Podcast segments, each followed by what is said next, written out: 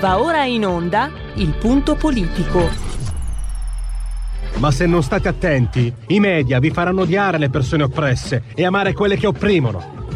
Malcolm X. C'è una radio, Radio Padania, che io capita qualche volta di ascoltarla ed è veramente una paura ascoltarla, una, c'è una rabbia, una, un odio che è totale e non si può nemmeno pensare a fare spallucce, pensare che questo odio, siccome è irrazionale, occorre in qualche modo dimenticarlo.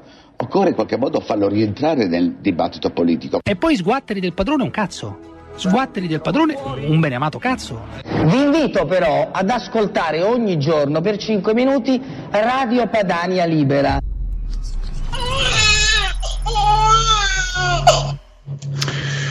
Ritorniamo su quello che è accaduto ieri, che commentavo con voi in diretta.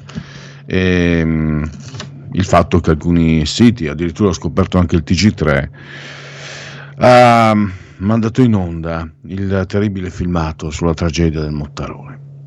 Eh, mi sentivo solo perché non avevo registrato eh, grande disappunto, anzi, anzi, anzi l'ordine dei giornalisti, figuriamoci. Per fortuna eh, la Lega ci ha pensato la Lega perché ci sono, stati, eh, ci sono state le dimostranze di diversi eh, senatori leghisti eh, e quindi parleremo con uno di loro, eh, Cristiano eh, Zugliani, La morte e la barbarie. Macabro voyeurismo, lo ha definito in un suo comunicato di ieri il senatore Zugliani. Pensate poi che eh, dalla, procura, dalla procura alla procuratrice Olimpia Bossi, che non è che all'inizio si sia tanto de- defilata, anzi, però ha fatto sapere che quelle immagini che io, io le ho viste per sbaglio, cioè, non, non me l'aspettavo, quindi non le ho non sono state nemmeno mostrate ai familiari. Immaginatevi. E poi ieri chiacchierando con, con Cristiano Zuliani mi diceva anche pensa è impossibile no, levare un filmato dalla rete pensa al, al piccolo al bambino Ethan tra 7-10 anni vabbè eh, questo è un primo argomento. Non è tutto oro quello che luccica stiamo parlando di recovery. C'è il propaganda tour di Ursula von der Leyen che è partita dal Portogallo, però proprio i provvedimenti, eh, diciamo, tra virgolette, tra tante virgolette, in favore del Portogallo, 13,9 miliardi di prestiti, di, scusate, di sussidi e 2,7 di prestiti, eh, ci dimostrano poi, ma lo spiegherà molto bene Giuseppe Liturri, che avremo ospite tra circa 33 minuti, eh, per un gioco di tassi eh, è complicato, non sono in grado di spiegarlo io. per fortuna ci pensa Giuseppe Liturri. Eh, non, non, non, sono, non, sono, neanche ragioniere, ho il, diploma, eh, ho il diploma delle superiori, ma non di ragioneria. Eh, torneremo anche sul caso di Samana Abbas con Francesco Borgonovo perché si continua, colpa dell'Italia, colpa degli italiani, colpa dei sovranisti, colpa dei razzisti, colpa della società patriarcale, colpa del maschilismo, eh, colpa del maschio bianco che, per dirla con Pascal Bruckner, è il colpevole quasi perfetto. Eh, cosa, ah, colpa anche delle forze dell'ordine che sono intervenute in ritardo. Però a me risultava che fosse messa un po' in disparte un'intercettazione che era pure stata resa nota da parte di Nazia Sain, che è la madre di Saman Abbas, scongiurando che sia successo il peggio, ma eh, purtroppo mh, c'è da essere pessimisti, la madre in questa intercettazione diceva esplicitamente che bisognava ammazzare la figlia perché è riottosa alle tradizioni. E adesso è emerso anche un sms nel quale sempre la signora Sa, eh, Sain scrive ti prego fatti sentire torna a casa stiamo morendo faremo come vuoi tu. Parola di mamma donna straniera islamica. Ma tranquilli sarà sempre tutto colpa del maschio bianco.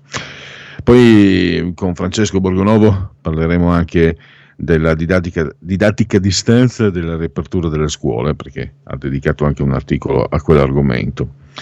E per, mm, per dite la vostra che io penso la mia, sorridiamo un po', anche, ma restiamo anche un po' increduli.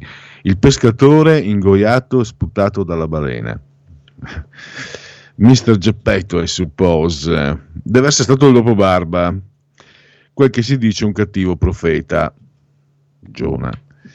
E poi eh, per il punto politico, invece, eh, scusate, per il cui Parlamento, il punto politico di questa trasmissione, per cui Parlamento eh, mandiamo in onda con l'ausilio di Roberto Colombo, assiso sotto di comando e regia tecnica saldamente, eh, Paolo Formentini, che ci ha fornito proprio lui stesso una clip di circa sei minuti nella quale parla della cancel culture eh, lo sapete, vogliono togliere Colombo, vogliono insomma, sentirete quello che ci dirà mh, mm, Paolo Formentini. Alle 17 la rubrica la, 17.5, la rubrica Largo i bambini con Francesca Corbella. Oggi si parla dei 100 linguaggi dei bambini. Allora, io direi eh, di, di iniziare, tra poco penso dovremo avere in collegamento con noi il primo ospite ehm, che sarà, dovrebbe essere Cristiano eh, Zuliani, senatore leghista. Eh, vediamo se è in onda, fatemi controllare. Ah, perfetto. Allora, saluto e ringrazio Cristiano Zuliani per, essere, eh, per aver risposto alla nostra chiamata. Benvenuto Cristiano. Grazie per il benvenuto, buonasera a voi. Ecco, ehm, Cristiano, io i- ieri pomeriggio proprio avevo avuto uno sfogo in diretta vedendo che pubblicavano queste immagini, poi ho scoperto e, e ne abbiamo parlato insieme e mi ha fatto molto piacere vedere che la Lega, tu, altri ancora, insomma, siete intervenuti e forse siete anche i soli, questo mi dispiace, l'ordine dei giornalisti non si sente, eccetera. Poi ho scoperto due cose. Olimpia Bossi, la procuratrice, ha detto che quel filmato lì non è stato nemmeno mostrato ai familiari quindi la responsabilità di chi l'ha pubblicato e di come sia uscito dalla procura bisognerebbe anche capire. E, e, poi c'è anche il discorso che facevi tu sul fatto, pensate tra qualche anno, quando Ethan potrà purtroppo vedere, perché resterà, non si toglie dalla rete quel filmato. Allora ti do la parola. Ecco, ieri sconcertato dall'applicazione Telegram al quale sono iscritto su vari canali, appunto vedo che appare questo video scaricabile fra l'altro eh, dove la funivia del Motarone si avvicinava alla destinazione con la possibilità di vedere alcuni visi, fra cui quello del piccolo Eita, il padre di due signore, e lì per lì sono rimasto basito, sconcertato e anche ho, ho provato sinceramente molto dolore, perché me l'ho detto, ma come può essere che finisca in rete un video del genere, ma è normale, lì per lì non capivo se arrivava da siti, da video amatoriali, da dove. Poi più in là ho scoperto appunto che era stata mandata anche in onda la, la diffusione del video da parte di una TV nazionale, Rai 3, eh, dove nella seconda fase appunto venivano bollinati i visi delle persone. Io mi sono messo subito nei, nei panni dei familiari, cioè il dolore che ho provato, dire chi andrà a ripagare questi familiari eh, che vedono i loro cari uccisi per una seconda volta con dolore che porteranno mh, per sempre con sé dietro, perché anche il piccolo Ethan fra qualche anno, quando avrà 14 anni magari, e quando potrà utilizzare il telefono a 16 anni, e si troverà ancora con questo video perché purtroppo dopo, eh, una volta scaricato, non c'è più la possibilità di eliminare ogni fonte. Allora io mi sono chiesto, ma il diritto di cronaca esiste, è vero, ma c'è un limite etico. Lì per lì poi mi sono confrontato con il mio capogruppo Romeo, Massimiliano Romeo, qui al Senato, e ho detto capo qui eh, non possiamo tacere, non possiamo tacere, non è possibile, non si può una cosa del genere.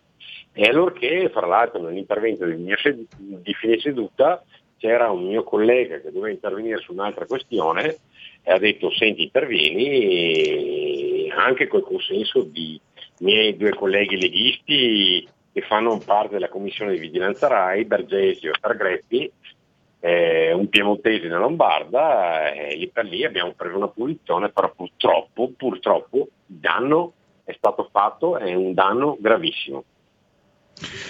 Beh, Cristiano, tu pensi, ti aspetti che ci sia qualche provvedimento eh, nei confronti di chi ha fatto questo? Cioè, io appartengo all'ordine, appartengo, sono iscritto all'ordine dei giornalisti mh, mm, Gioco Forza e eh, mi sto chiedendo, l'ordine dei giornalisti ormai, eh, non so, se usi una parola sbagliata, usi la parola negro, sono capaci di, non dico radiarti, ma di sospenderti. Io non ho sentito nulla, ma quello che mi ha colpito, Cristiano, che al di fuori della Lega, cioè sono, sono contentissimo come leghista che la Lega Abbia, abbia, si sia fatta sentire. Mi, mi, fa molto, è confortante, ti senti davvero, no? Dici, beh, allora siamo proprio dalla parte giusta. Però io sinceramente mi sarei aspettato una levata di scudi, come suol dirsi, per, per questa... Cioè è il segno di, un, di una barbarie diffusa, di una, è la società del grande fratello, dei reality, di quelle robacce che, che ci, ci, vengono fornite dalla cultura pop, eh, dalla, dalla, cultura anzi nazionale popolare, nazi pop avrebbe voglia di dire. Quali sono le tue considerazioni al riguardo? Ma guarda, ieri nell'intervento, appunto, sai, negli interventi di fine seduta c'è chi segue, chi non segue, dei colleghi stavano uscendo. E ho detto ragazzi, cioè, colleghi senatori, cioè, è una cosa che ci riguarda tutti, è una cosa che non è della Lega piuttosto che di un altro partito, è una cosa che riguarda tutti. Ascoltatemi per favore. È vero, ma, ehm, stata questa mancanza mh, di sensibilità da parte dell'opinione pubblica eh, sui settori giornalistici ma anche politici.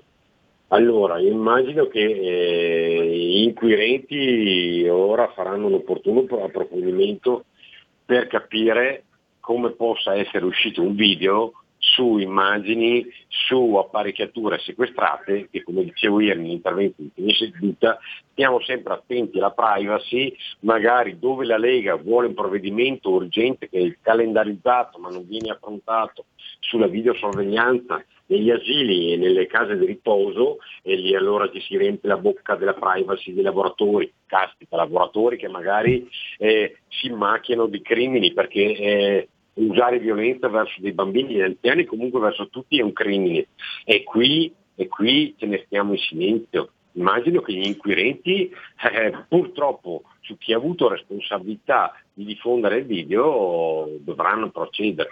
Poi adesso devo ancora leggermi tutta la cronaca stampa di oggi, perché ho avuto altre cose da fare, ma mi dicono che anche a livello di quotidiani nazionali ce ne sia uno o due che ha preso una posizione abbastanza pesante contro questa diffusione del video. Ecco. Eh, staremo a vedere anche gli sviluppi dei prossimi giorni, anche alla luce dell'interrogazione che i miei colleghi eh, Pergresti e Bergesio hanno fatto in commissione di vigilanza RAI che dovrà rispondere perché poi ho scoperto che il video di Rai 3 è quello che è stato utilizzato da tutte le altre TV dei siti per, per la diffusione. Ecco. Tanto, eh mi dà molto fastidio che vengano adoperati i soldi anche io mio malgrado devo pagare il canone perché te lo tolgono dalla bolletta della luce e questo mi, mi, mi, mi fa infuriare ancora di più. E anche perché tu hai parlato di macabro uh, voyeurismo non ci sono non ci sono diciamo spazi che diano luogo a interpretazioni dif- differenti da quella che hai dato tu no uh, Cristiano? Perché quale, per quale motivo a distanza di settimane proiettare quel filmato se non quello di fare i click, fare audience sulla pelle di, di persone, di povere persone che sono morte. Non c'è altro motivo, perché qualcuno mi, mi, ha detto, no, ma l'11 settembre del 2001, l'11 settembre del 2001 purtroppo addirittura c'è stata la diretta ed è, e stava succedendo qualcosa di inenarrabile. Qui hai tutto il tempo per riflettere. Io ho persino pensato, e eh, poi mi taccio Giuliani, che se si voleva mostrare la, la, dinamica si poteva anche prendere le immagini e diciamo uh, ridurle in uh, tipo cartone animato, ecco faccio per dire, se proprio, no, cioè, no, o, o, con i disegni, quelli, quelli grafici insomma.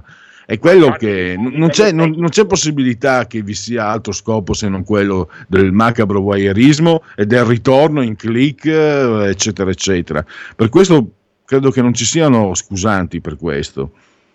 No, no, ma infatti la logica è stata proprio quella per quel che riguarda siti anche di informazione, di cronache dell'ultimo minuto, di avere i click che ovviamente comportano anche una visibilità e a corrispettive anche eh, corrispettivi ritorni economici.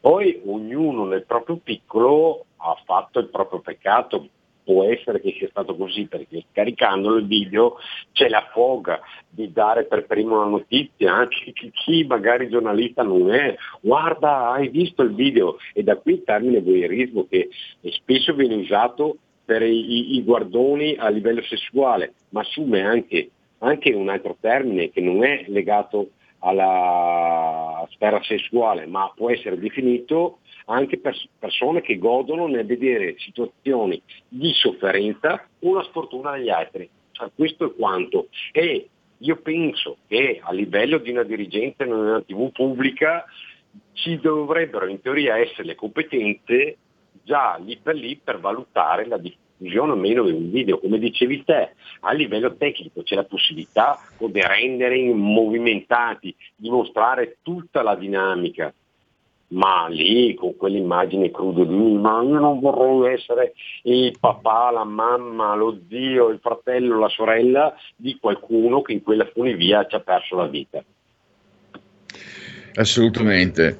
Eh, intanto ci fermiamo qui. Io ringrazio davvero Cristiano Giuliani, ti ringrazio prima di tutto per l'intervento pubblico, sei un senatore, quindi sei, sei un uomo delle, delle, istituzioni e mi ha fatto veramente piacere che tu insieme agli altri colleghi della Lega siate intervenuti. Eh, ripeto, grazie per averlo fatto e grazie per aver accettato l'invito qui di RPL. A risentirci a presto, Cristiano. Grazie, grazie, buona serata a tutti, ciao. Quindi questo è il, il punto.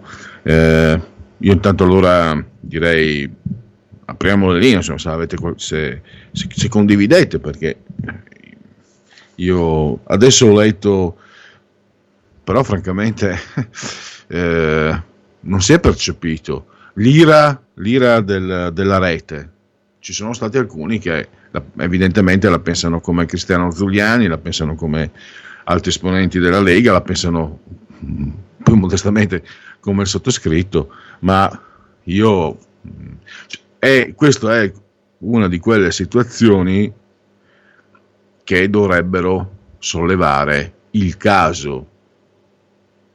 Poi mi è stato detto anche, eh, un'osservazione anche per carità, eh, che trovo anche fondata, visto che poi stata, c'è stata la commemorazione del eh, quarantennale di, di, Vermicino, Alfredino Rampi, qualcuno mi ha detto guarda che eh, qualcuno, lo disse anche sul tempo Walter Veltroni, pensate un po' un insospettabile per certi aspetti, insospettabile di dire cose intelligenti. Ops, mi è scappata. Eh, dopo Vermicino è stato sdoganato tutto, con il tanto amato, eh, anche, anche io apprezzavo eh, Sandro Pertini, però la sua la spettacolarizzazione, adesso qualcuno ha il coraggio di dire che il suo intervento in realtà ha complicato le cose, perché eh, la sicurezza, eccetera, eh, il fatto che si muova appunto il Quirinale e tutto il resto. Quindi questa è la eh, situazione. Allora intanto andiamo a darvi anche qualche aggiornamento, vediamo un po'. Uh, allora, scusate. Pechino, sto leggendo da Gospia, Pechino and Friends. Appena Draghi si è mosso per allontanare l'Italia dalle spire del dragone, Pechino ha schierato i suoi influencer per provare a invertire la rotta contro la propaganda atlantista. D'Alema, che si dimentica della pulizia etnica degli uiguri, Beppe Grillo che incontra l'ambasciatore, l'ubiquo Conte, ma anche Prodi che spinse sul 5G, persino dentro il Quirinale. Eh, vediamo, ecco qua, è sparito. Persino dentro il Quirinale in Vaticano i cinesi hanno alcuni amici. E poi andiamo a vedere ancora. dall'ANSA.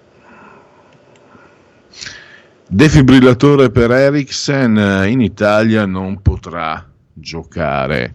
Castellacci, presidente dei medici del calcio in Europa, con un defibrillatore impiantato si gioca. C'è l'olandese Blind che sta facendo l'europeo, ma in Italia siamo molto più attenti e severi nel concedere le idoneità sportive. Auguri naturalmente a Christian. CureVac efficace solo al 47%, Unione Europea, seguiamo il dossier si parla di vaccino. E poi ancora Salvini, spero a breve l'Italia ritorni alla libertà di respiro. Il leader della Lega a colloquio con Mario Draghi torna sul tema della mascherina.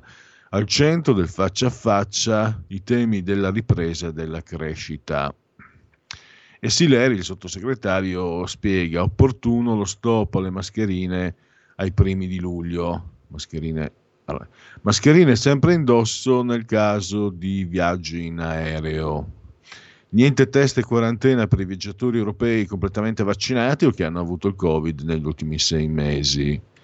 Notizia di calcio, Gianluigi Buffon è ufficialmente al Parma. Eutanasia, via la raccolta di firme per il referendum. E c'è cappato. Hong Kong, arrestati cinque dirigenti del tabloid pro democrazia. Eh, Bimbo trovato morto in casa, la madre ferita. No di Meloni al partito unico, ha più rischi che vantaggi, dice la leader di Fratelli d'Italia. Auto, Europa più 73,7%, ma sul 2019 il calo del 25%. Putin pronti a ulteriore dialogo se gli Stati Uniti sono disposti. Andiamo adesso sul Corriere che campeggia la notizia diciamo di sport, sport e salute potremmo dire. A Ericsson verrà impiantato un defibrillatore e rischia di non poter più giocare in Italia. Chiar, uno shock a vita in campo per lui e poi qui ancora Salvini Draghi, mascherine fino al 15 luglio, punizione inutile, d'accordo su giustizia fisco. Tra i prof in coda a Milano per il mix di vaccini, noi un po' come cavie, no, ci fidiamo della scienza. E poi abbiamo cartelle esatoriali, decisi altri due mesi di sospensione, si slitta al primo settembre il nuovo canale politicamente scorretto batte BBC News, ma i grandi marchi lo disertano, il governo preoccupante.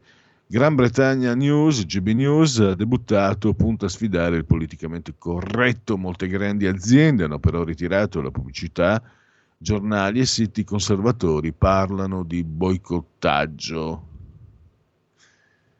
E se vi interessa oggi gratis con il Corriere della Sera, la guida per affrontare il caldo, poi potete usare come fosse un ventaglio, immagino, sia quello.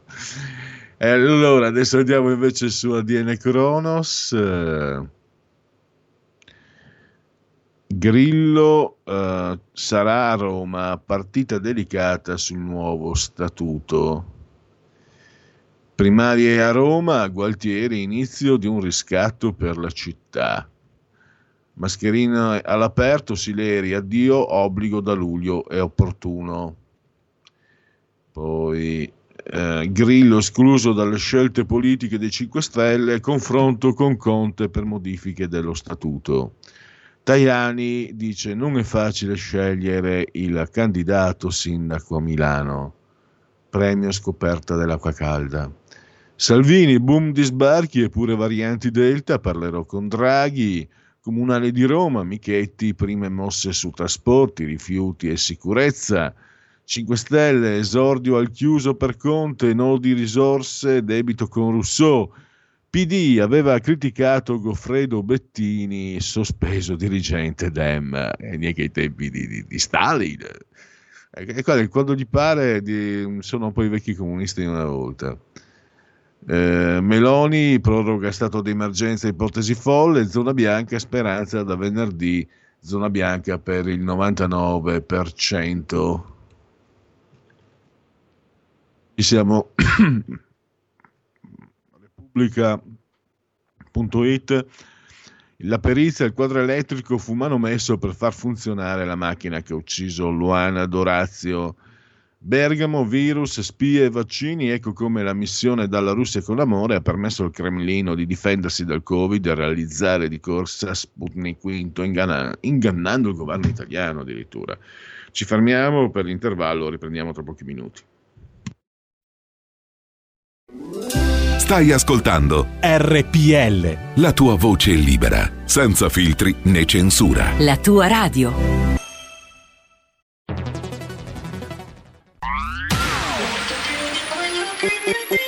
Un suono così non l'hai mai sentito, baby. Da Plus molto più di quello che credevi. Programmi, musica, multimedialità. Da Plus suono nuovo di alta qualità. Digital Radio. Il suono perfetto. Dub Plus. Anche RPL, la tua radio, è in Digital Radio.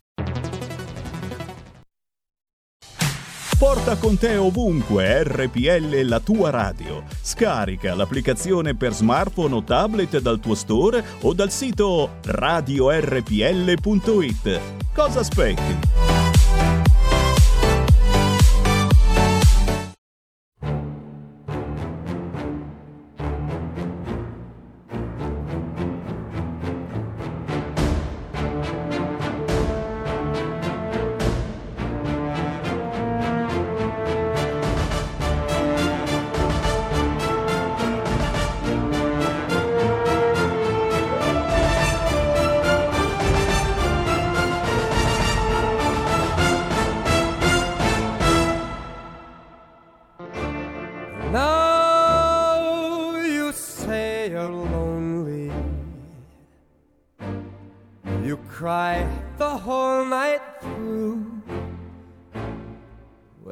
You can cry me a river, cry me a river. I cried a river over you.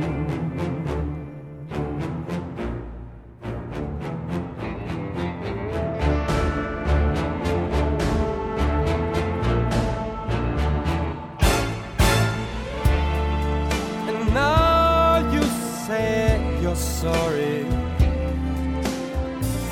for being so untrue. Well, you can cry me a river, mm, cry me a river, as I cried a river over you. You drove me nearly out of my head. Why? you never shed a tear, babe. Remember, I remember all that you said. You told me love was too plebeian. Told me you were true with me, and now you say you love me. Well, just to prove that you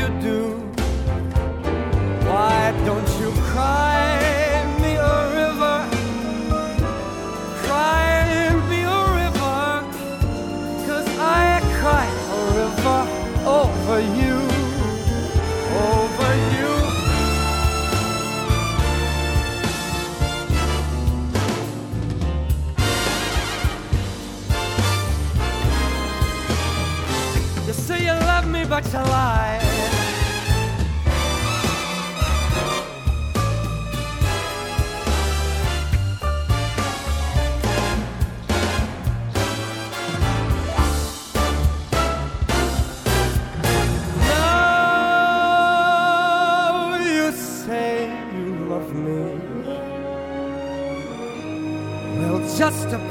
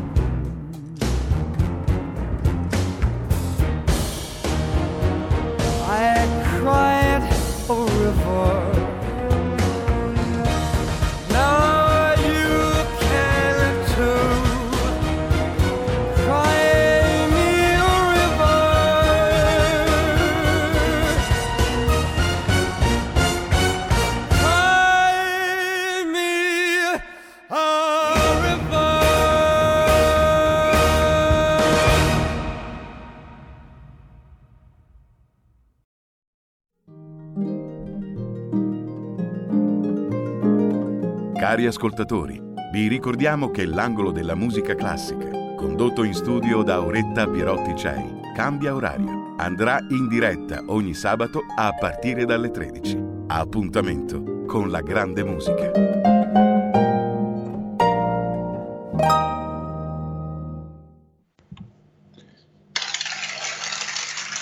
Applausi alla proposta che vi è stata offerta dai nostri studi da Roberto Colombo, assiso solamente sulla tolla di comando di regia tecnica.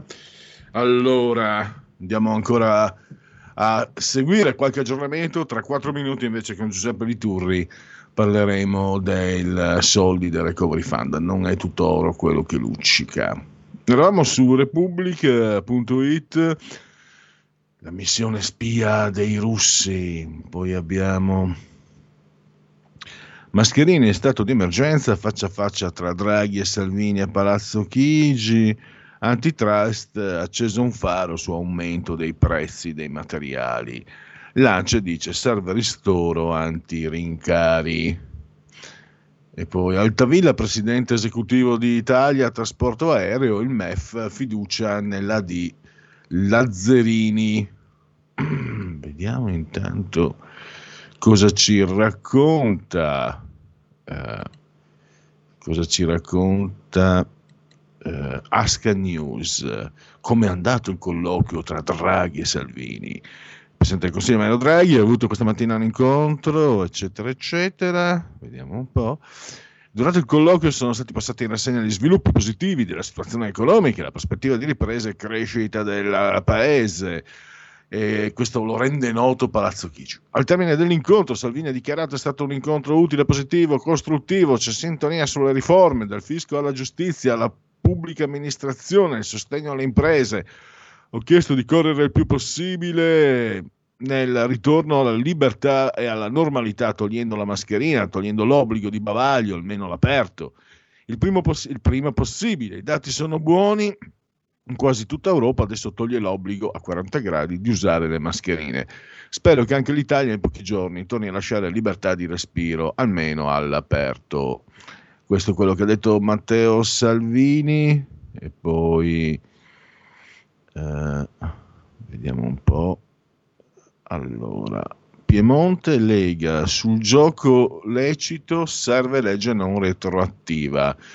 Piccoli imprenditori, partite IVA, gestori devono continuare ad avere un'occupazione. Eh, dopo aver ascoltato tutte le associazioni afferenti il mondo del gioco lecito, del contrasto alla ludopatia in Piemonte, siamo ancora più convinti che questo comparto, che garantisce un lavoro onesto a migliaia di famiglie, debba essere tutelato nella sua interezza. Lo dichiarano in una nota il presidente del gruppo Lega Salvini Piemonte, Alberto Preioni, e il vice Andrea Cerutti. Quindi questa è la pronuncia della Lega in uh, Piemonte. Andiamo, proseguiamo. Dagospia invece offre eh, visioni che dovrebbero alzare gli ascolti. Dice, ah, vi siete mai chiesti perché gli uomini dovrebbero avere eh, compagne più giovani? La supercazzola di Luca Beatrice che dichiara guerra al copricostume consiglia una vecchiaia lontana dalle brutture sposando una donna più giovane. Mia moglie ha 17 anni meno di me, dovrei essere garantito che anche dovesse inciampare nel copricostume scamiciato potrei essere morto non c'è altra ragione più valida nello scegliere una compagna molto più giovane e pazienza se le guardano il mulo. Raffa Nadal salterà Wimbledon nei Giochi Olimpici di Tokyo per preservare la sua carriera, notizia di sport, tennis ovviamente. Dopo aver ascoltato il mio corpo ho capito che è la decisione giusta. Lo spagnolo aveva perso la semifinale di Parigi contro Djokovic. Il fatto che siano trascorse solo due settimane tra il Roland Garros e Wimbledon non ha facilitato il recupero dopo la stagione impegnativa eh, sulla terra battuta. Infine, se vi chiedono tanta voglia di mettersi in gioco, potete essere certi che c'è la fregatura. Rimbalzano sui social le offerte indecenti fatte ai giovani, lavori senza retribuzione o a 600-700 euro, non solo per camerieri, ma anche proposte da centri sociali, negozi di calzatura e studi di grafica. Nei prossimi tre mesi potrebbero servire 1.300.000 lavoratori. Perché gli imprenditori non pagano in modo decente?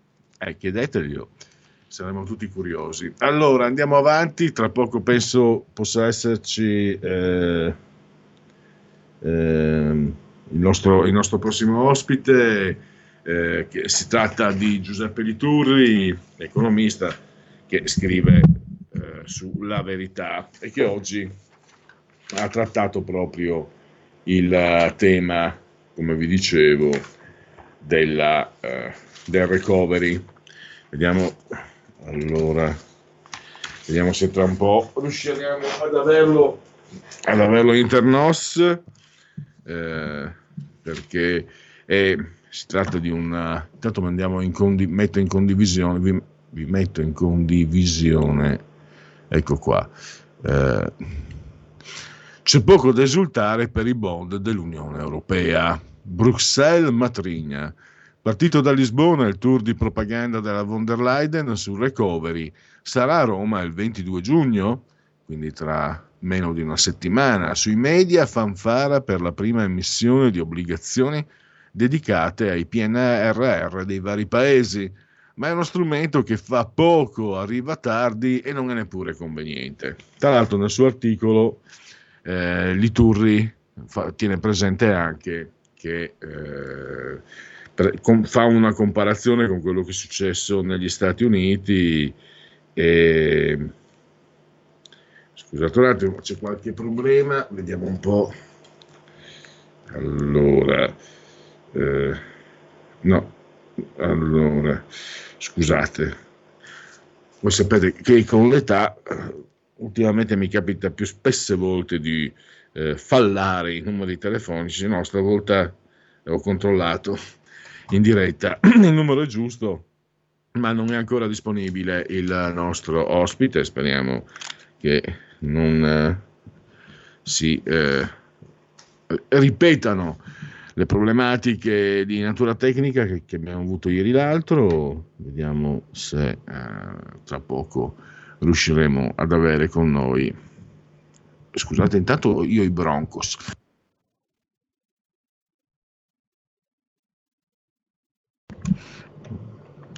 Che non sono mai un bello spettacolo. Sono, mm, c'è un, um, un confronto, uno specchietto, potete vederlo anche in condivisione se, se andate sulla pagina Facebook della radio, uno specchietto interessante, aspetto appunto Liturri per spiegarlo, sui tassi a confronto, perché eh, spiega come anche se in apparenza i tassi dovrebbero rappresentare un'istanza eh, diciamo positiva, favorevole al recovery, in realtà le cose non stanno così.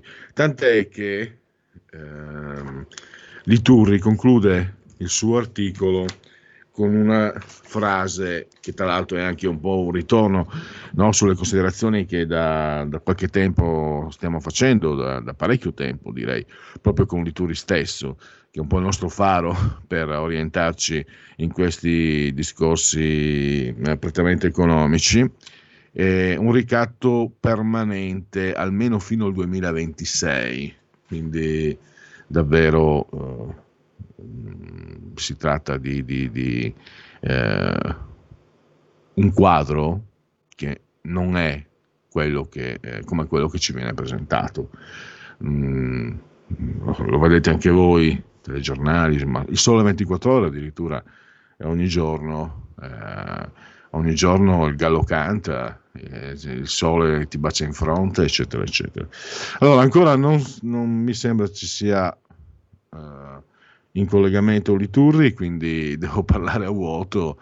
Intanto tassi a confronto, vi leggo il band, Bund, Bund, Germania,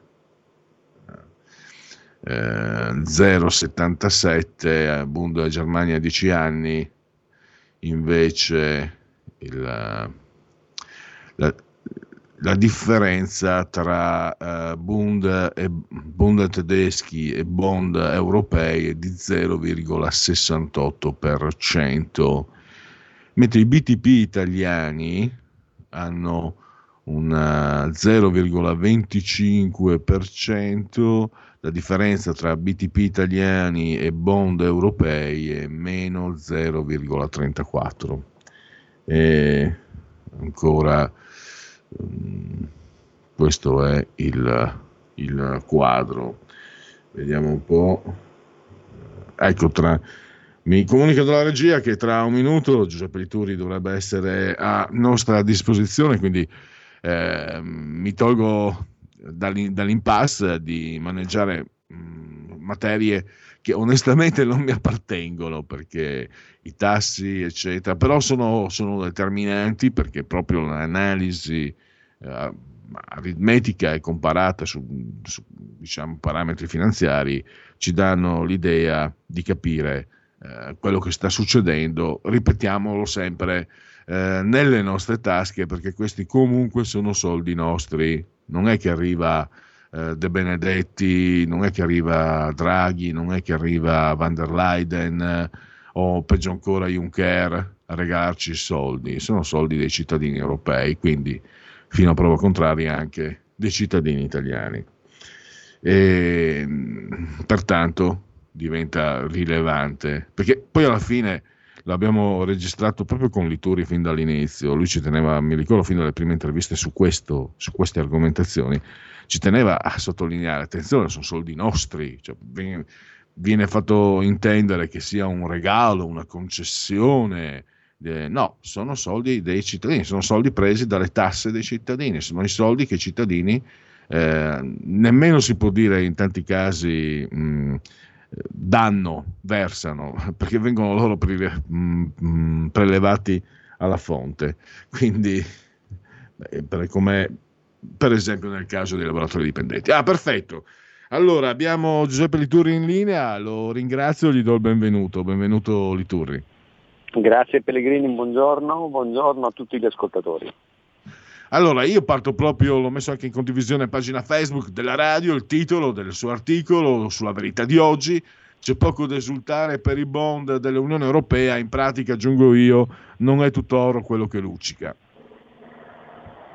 Sì, sì, eh, sono dei temi che sicuramente eh, io e lei abbiamo sviluppato in occasione di altre trasmissioni, però in questo momento si ripropongono in modo clamoroso perché siamo passati dai progetti, dalle idee ai fatti. Cioè la Commissione europea ha fatto due cose importanti negli ultimi due giorni. Ha da un lato approvato i primi piani per la ripresa eh, nell'ordine eh, Portogallo, Grecia, Spagna, Lussemburgo e Danimarca e la von der Leyen il 22 sarà a Roma con ogni probabilità ad annunciare l'approvazione del piano per l'Italia. Questo è un, è un lato della vicenda. D'altro lato quello che contemporaneamente la Commissione sta emettendo obbligazioni sui mercati per costituirsi la liquidità, la cassa necessaria per poi erogare prestiti e sussidi agli Stati. Quindi siamo passati alla concreta esecuzione dei progetti che io e lei abbiamo commentato tante volte nei mesi passati. Cosa c'è? È che eh, con l'esecuzione vengono ancora in evidenza in modo ancora più clamoroso i difetti che noi abbiamo evidenziato. Due su tutti. Uh, il primo è quello che dei, mh, mm, erogare dei prestiti, erogare dei sussidi con un ben preciso condizionamento nella destinazione della spesa. Eh, io l'ho scritto oggi, io quei piani là secondo me non eh, trovano uguali nemmeno nei piani quinquennali del, eh, di Stalin nell'Unione Sovietica, cioè una minuzia, una volontà pianificatoria così dettagliata che davvero non ci si può discostare di un millimetro, pena la perdita di fondi. Cioè io credo davvero aver, che, che siamo tornati un secolo indietro nella storia dell'economia, cioè la pianificazione totale e assoluta di qualsiasi dettaglio. E quindi ricevere dei soldi per fare delle cose in modo, eh, eh, solo alcune cose, solo in alcun modo, in, in, qualche modo che è quello che ci chiede la Commissione, secondo me dire, diminuisce la convenienza dei soldi che si ricevono, no? perché se eh, lei prende dei prestiti ed è libero di farne quel che le pare è cosa ben diversa da avere dei precisi vincoli di destinazione. Un altro argomento, quanto costano questi fondi? Tutti i giornali, Corriere, Sole 24 ore, ieri, avantieri, a magnificare il minor costo, no? perché il BTP a 10 anni costa lo 0,77 e l'Unione Europea dovrebbe, ieri si è finanziata allo 0,09 quindi dovrebbe girarci sostanzialmente questo vantaggio eh, di minori tassi conquistati sui mercati finanziari. Ma chiediamoci un attimo, come fa la Unione Europea a eh, pagare solo lo 0,09, diciamo lo 0,10, ecco, per brevità? Lo fa perché dietro ci sono le garanzie degli Stati.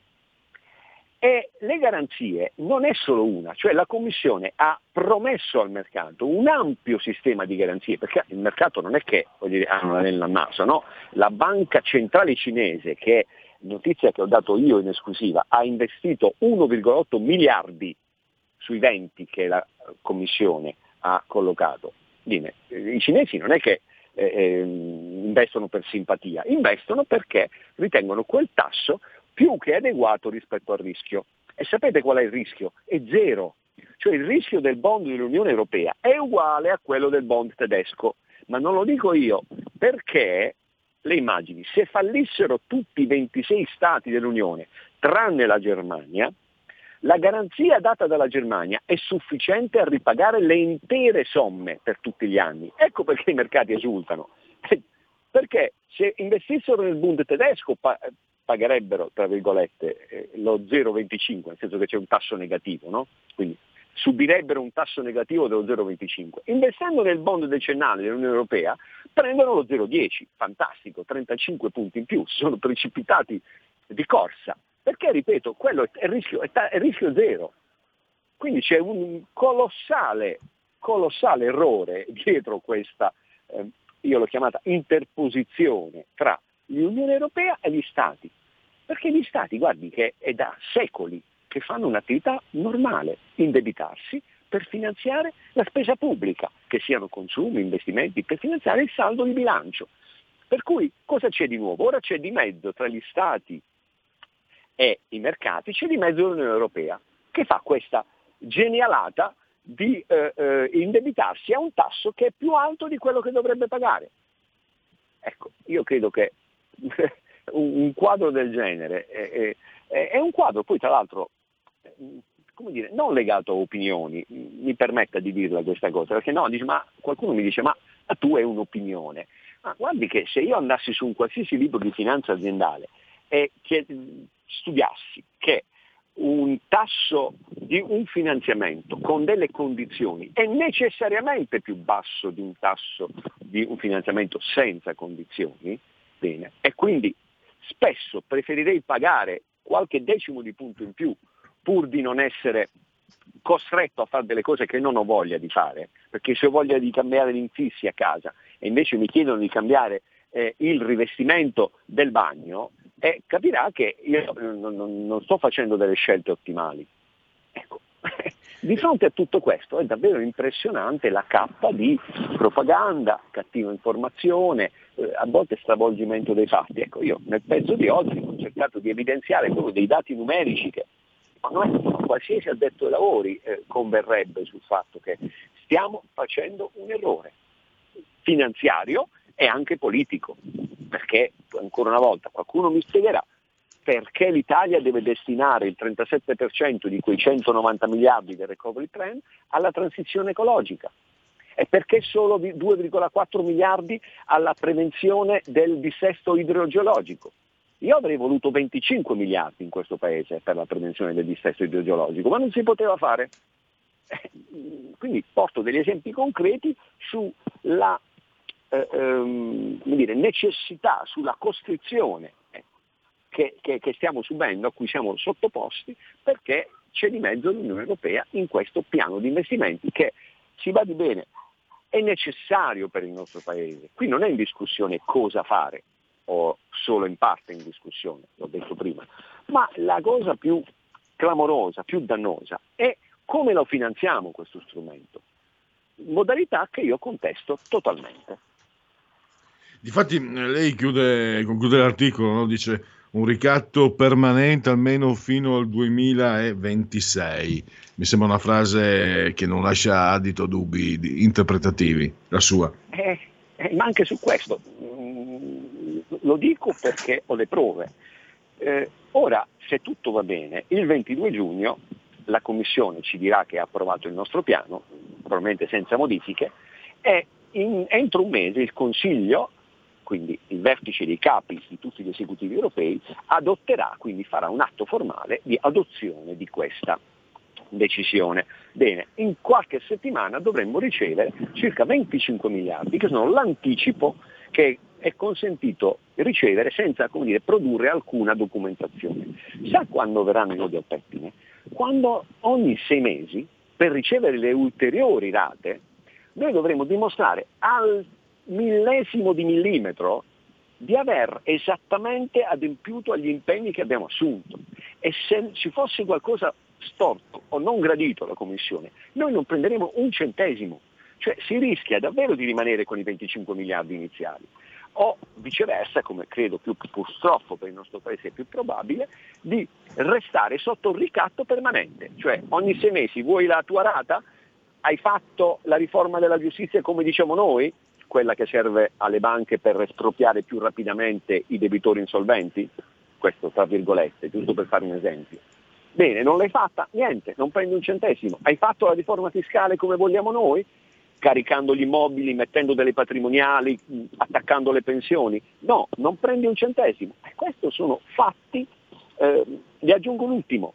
Hai rispettato il patto di stabilità, cioè fare avanzi primari che noi speravamo di aver, di, di aver messo alle spalle, perché hanno messo in ginocchio la Grecia, hanno messo in ginocchio l'Italia nei primi anni dello scorso decennio. Siamo ancora col patto di stabilità ad oggi, se non rispettassimo il patto di stabilità, saremmo inadempienti e non riceveremmo le rate.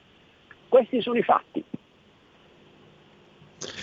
E, tra l'altro lei ha anche partito nel suo articolo no, con uh, l'esempio lusitano del Portogallo e, e poi anche eh, c'è, ho, ho, avvisato, mm, siamo, abbiamo ancora due minuti, Liturri, un po' di, perché ne avevamo parlato anche all'inizio, no? la strada dei BTP che poteva essere quella, quella più corretta, che invece eh, non, è stata, non, è stata, seguita. E, ehm, qualcuno fa, le ha spiegato anche eh, l'errore in cui si incappa no? quando si parla dei tassi sui BTP comparati con quelli del recovery, si commettono, mi sembra, si fa un po' un gioco di prestigio per sminuire la potenzialità dei BTP, mi è perso di capire. È, è proprio così, è un uh, confronto così mal posto, così eh, eh, veramente privo di fondamento, che ovviamente c'è da solo da presupporre che ci sia malafede, perché io mi rifiuto di credere che non, eh, diciamo, nessuno sappia trovare il, il difetto in una comparazione del genere. E allora si continua ad alimentare questa gran cassa, ma anche, ma non creda, non è solo un fatto italiano, io ho visto la stampa portoghese, la stampa spagnola, è tutto un inneggiare. Eh, davvero è, è difficile riuscire a far ragionare, a instillare qualche minimo dubbio, qualche granello di sabbia in questo meccanismo che purtroppo mh, mm, dire, è antipatico mettersi nei panni del profeta di Venture, ma in capo a 48 mesi, ma anche meno, anche 24 mesi, noi sentiremo sulla carne viva del nostro paese il dolore, le ferite derivanti dal rispetto di quelle condizioni, le leggeremo, purtroppo le leggeremo, questa è la cosa che mi fa rabbia che vorrei, vorrei eh, così far capire. Ormai è tutto, tutto in uno stadio molto avanzato e credo che sia praticamente impossibile. Le aggiungo solo un'ultima cosa. Le immagini, il, oltre 190 miliardi del recovery fund, il nostro governo ha aggiunto, l'ha fatto il governo Draghi, circa altri 35 miliardi di investimenti finanziati con il cosiddetto fondo complementare, quindi fondi nazionali, dove abbiamo voluto inserire quello che viceversa piace a noi, quello che si ritiene serve al Paese. Allora la mia domanda è, ma perché 35 sì e non 110? Ma veramente crediamo che un Paese che ha un PIL di 1700 miliardi abbia un problema a fare investimenti pubblici per 70-80 miliardi e a farsi finanziare dai mercati? Per cui in piccolo un, un, po' di ragione l'ho avuta quando in effetti eh, hanno fatto quel fondo di 30-35 miliardi proprio per inserire le cose che l'Unione Europea ci impediva di inserire. E allora perché non spingersi più avanti? Perché eh, alla fine ci dobbiamo dare la risposta. Il fine del recovery fund non è quello di finanziare gli investimenti, cose che si poteva fare, ma quella di mettere sotto definitivo vincolo esterno il nostro paese. Ecco, diciamo la voce alta, accettiamolo. Chi lo vuole accettare, chi lo vuole combattere politicamente, ma almeno non ci nascondiamo dietro un dito. Ecco. Benissimo. Siamo arrivati al termine, ringrazio allora ancora Giuseppe Lituri, potete leggere i suoi articoli sul quotidiano La Verità o ascoltarlo ai microfoni di RPL Radio. Grazie ancora, risentirci a presto. Grazie, buonasera Pellegrini e a tutti gli ascoltatori. Il futuro appartiene a chi fa squadra. Le radio italiane si uniscono per giocare la partita da protagoniste. Nasce l'app Radio Player Italia. 140 stazioni in una sola rete. Scegli la tua preferita e ascolta il suono perfetto del digitale. Gratis, senza registrazione, senza interruzioni. Compatibile con tutti i device. Le notizie, la compagnia, la musica scelta da chi la ama, la conosce e la vive. Scarica Radio Player Italia. Il futuro batte con la radio nel cuore. Anche RPL è disponibile su Radio Player Italia.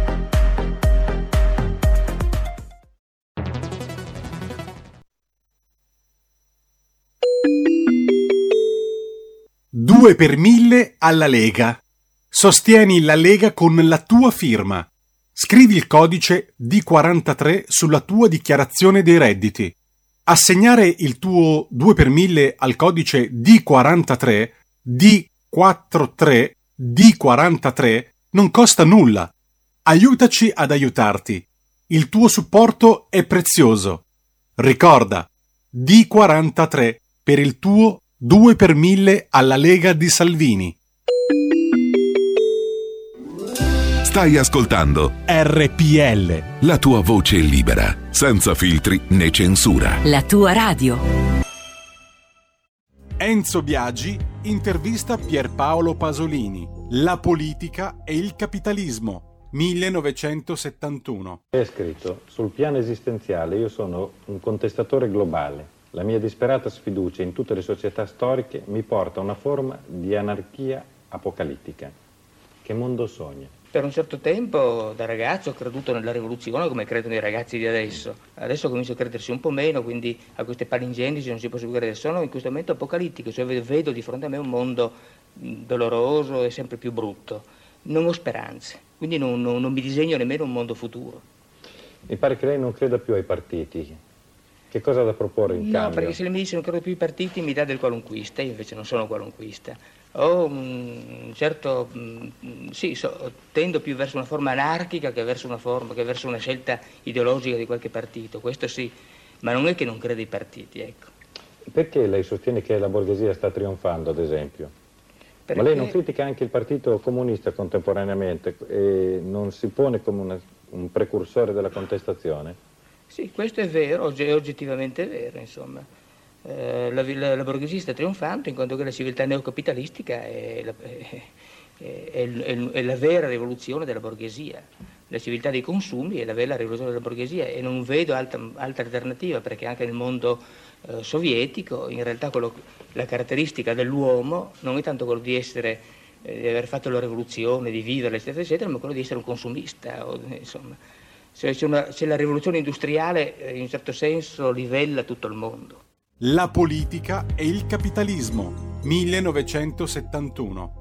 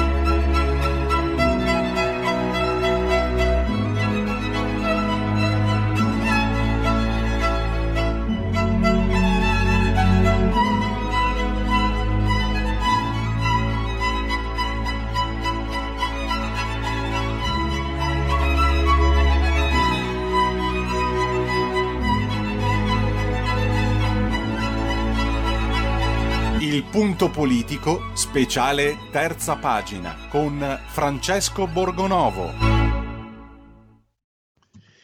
Insomma, eh, era colpa della società patriarcale, del, maschio- del maschilismo, sostanzialmente tutta colpa del maschio bianco, però a rilasciare eh, determinate dichiarazioni sulla morte della figlia e a inviarle un, eh, sul fatto di dover ammazzare la figlia o l'SMS che ha tanto purtroppo il sapore della trappola era, è stata, è una donna eh, straniera, donna mamma islamica. Però vedremo, alla fine siamo sicuri. Mm, sarà tutta colpa del maschio bianco. Francesco Borgonovo ne ha parlato oggi sulle pagine della verità e gli do il benvenuto. Eccoci, buon pomeriggio a tutti e bentrovati.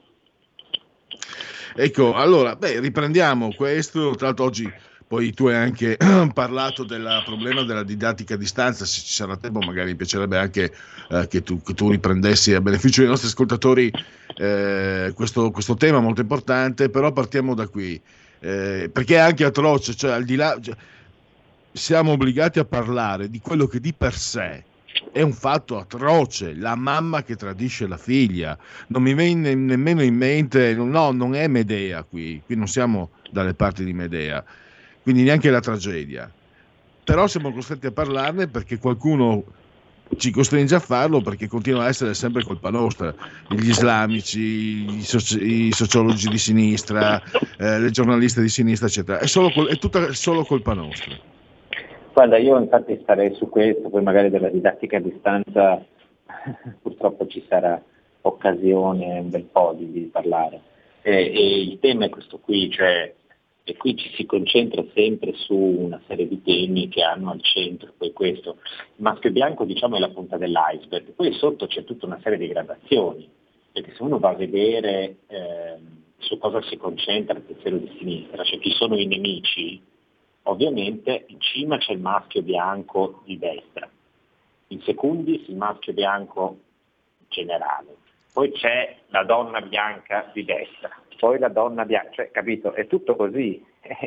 le minoranze, eh, e poi anche tra le minoranze, l'abbiamo già detto qualche volta, loro difendono e prendono a modello solo quelle che gli fanno comodo, cioè se il maschio bianco è di destra, il più cattivo di tutti, poi dopo a scendere, no, ci sono tutta un'altra serie di nemici e persino, non so, le lesbiche bianche contro l'utero in affitto possono diventare nemiche. Eh, la questione è sempre quella del privilegio bianco e parlare sempre di queste cose, magari sì, esistono dei casi di razzismo che qui sono esistiti, per l'amor del cielo, però parlare sempre di queste cose che cosa produce? Produce che non si vedono poi problemi reali, no? Cioè ci si concentra su delle cose immaginarie e poi sfuggono eh, i drammi veri. Per esempio quello che riguarda Saman, cioè qui nel caso di Saman cosa abbiamo? Abbiamo una eh, madre che rientra no, all'interno di questo clan eh, di fede musulmana proveniente dal Pakistan e a un certo punto manda un sms alla figlia per attirarla in trappola, per dirle Saman torna a casa, siamo disperati, scimanti, e, e dobbiamo, eh, ti veniamo incontro, no? Eh, e la cosa incredibile è che questa donna sta dalla parte di un marito che viene descritto come specie di dittatore, che andò a un certo punto a minacciare addirittura eh, il fidanzatino di Saman dicendogli eh, notizia di oggi che termino te e tutta la tua famiglia.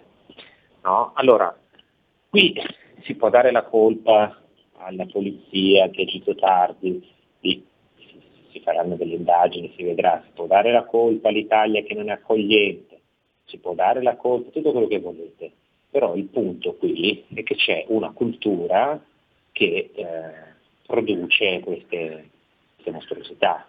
Eh, adesso io so già che le femministe altre a sinistra diranno, eh ma anche la madre è una vittima del patriarcato.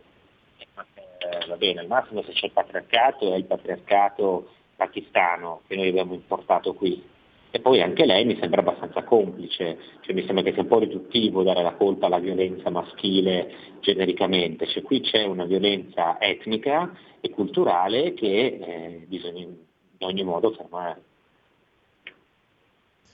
Mm, curiosamente, come anche fatto cenno, non si parla di problematiche come per esempio i salari bassi e le differenze che ci sono, no? perché eh, è curioso, ai miei tempi quando ero giovane si parlava di queste cose, che ci siano aree del pianeta dove gli operai sono, sono, sottopagati, ma guarda caso i proprietari dei giornali sono gli stessi che guarda caso hanno tornaconto. E quindi di questo non si parla mai, non si parla degli operai che muoiono sui, nei posti di lavoro, poi tu hai, hai messo anche le tasse, insomma hai messo quelle problematiche urgenti, sulle quali tra l'altro, mentre Francesco, eh, leggendo no, il tuo articolo, ho pensato che... Per quanto sia complicato, si può articolare un sistema che vada incontro per, per diciamo, appianare un po' per quel che si può le grandi differenze, perché il, il mondo non può andare avanti bene se ci sono, eh, magari se Benetton va a far produrre i propri maglioni a, a, a 5 euro al, a, all'anno e dopo succedono magari anni fa eh, scoppiò un, un, palazzo, adesso non mi ricordo in quale paese asiatico, e c'era, c'era la targhetta Benetton. Naturalmente non ne parlo nessuno. Ma queste sono cose Guarda, io feci un servizio citando Benetton su quello che succede con le popolazioni indigene sudamericane dove, insomma, che sono in lotta contro i Benetton da anni. per lo sproprio delle terre, ma questo poi magari faremo una puntata se vorrai su questo. Io dico un'altra Vo- cosa. volentieri, eh, volentieri. eh, perché io dico un'altra cosa, eh, dico questo, che prova a pensare in un sistema italiano diverso, non è che c'è bisogno di andare tanto in là. Uno dice ma che cavolo c'entrano le tasse, i salari con la storia di Saman? Ve lo spiego. Allora, questi signori qui pakistani cosa facevano? Facevano i raccoglitori di frutta, gli agricoltori, gli mezzadri erano una volta, no? in Emilia c'era la mezzadria e c'era il mezzadro che stava lì a, a lavorare sotto padrone, andava nei campi, io li ho visti perché io vengo da quelle terre lì, c'erano i miei nonni, questa era la vita in campagna. E ehm, a un certo punto quelli che una volta erano italiani, quelli che facevano questi lavori, anche molto duri, molto difficili, che è anche comprensibile che uno non voglia più fare, no? Ora, voi pensate, se invece di parlare dei maschi bianchi, autismo, queste menate, si parlasse del costo del lavoro, no? Se il costo del lavoro in Italia magari fosse un po' più basso, non ci sarebbe bisogno di importare manodopera straniera sottopagata, no? o comunque manodopera straniera che fa la vita che hanno fatto questi qui. Che vita hanno fatto? Sono rimasti lì nella loro casa in campagna, isolati dal mondo, senza parlare la lingua, senza imparare niente, senza... Che, vita facevano? Non, non avevano contatti con gli italiani, l'unica che aveva un po' di contatti con gli italiani era Saman, infatti voleva vivere come gli italiani. Se invece di essere lì a raccogliere i loro cosa avessero avuto o non fossero proprio venuti, e vabbè, diciamo che sono venuti, magari uno stipendio diverso, più decente, magari altri lavoratori italiani non sono immigrati che hanno condizioni differenti, magari un, lav- un datore di lavoro che ha meno tasse da pagare non va a assumere solo degli stranieri a due lire, no? Va a assumere anche un italiano con qualche garanzia in più. Oppure assume uno straniero con qualche garanzia in più. Invece di lavorare 15 ore in un campo, magari ce ne lavori 7, 6. E se lavori 6 ore invece che 15, magari hai tempo di uscire, di andare in mezzo alla gente, di conoscere i tuoi vicini di casa. Come avveniva, eh, è venuto qui in Italia per generazioni. No? Chi vive nelle comunità chiuse, nei, nei- quartieri chiusi, eh, rimane lì come in un ghetto. Gli altri che hanno condizioni un po' migliori, non dico si integrano, ma almeno si confrontano con la diversità. Questo sarebbe stato importante, questi sono i problemi dell'immigrazione. Se noi invece eh, non ci rendiamo conto che il punto di Saman, del caso di Saman è proprio la gestione dell'immigrazione, cioè vedere persone che sono venute qui, sono state utilizzate come braccia alla fine ed erano legali, eh, attenzione, non illegali. Sono venuti qua perché bisognava avere gente che lavorava nei campi, perché era diventato un lavoro molto difficile, non troppo pagato, che eh, insomma per tanti motivi di per esempio, per questioni eh, come dire di che eh, sono gli italiani non vogliono più fare i lavori per pigrizia, anche per condizioni economiche, anche perché l'agricoltura non rendeva più tanto grazie anche alle meraviglie della globalizzazione nell'Unione Europea. Tutto questo cosa produce? Che alla fine ci siamo riempiti questa nazione di gente così, il cui unico scopo è quello appunto di essere braccia da lavoro, e non hanno nessun interesse a integrarsi, non gli frega niente, magari non hanno neanche il tempo e le energie, e rimangono fuori. Rimangono fuori e continuano a vivere nella loro bolla rivale, e poi che cosa fanno? Producono questa cosa qua, gli sembra del tutto normale. Poi questo è un caso estremo, se vogliamo, ma ci sono altre comunità così. Ci sono eh, genitori di ragazzi immigrati che vanno nelle nostre scuole che magari fanno lavorare i figli quando tornano a casa invece di farli studiare. Certo che avveniva anche in Italia 40 anni fa, magari 30, anche 20. Un conto è se dai una mano in bottega a tuo papà, a tuo nonno, a tua mamma.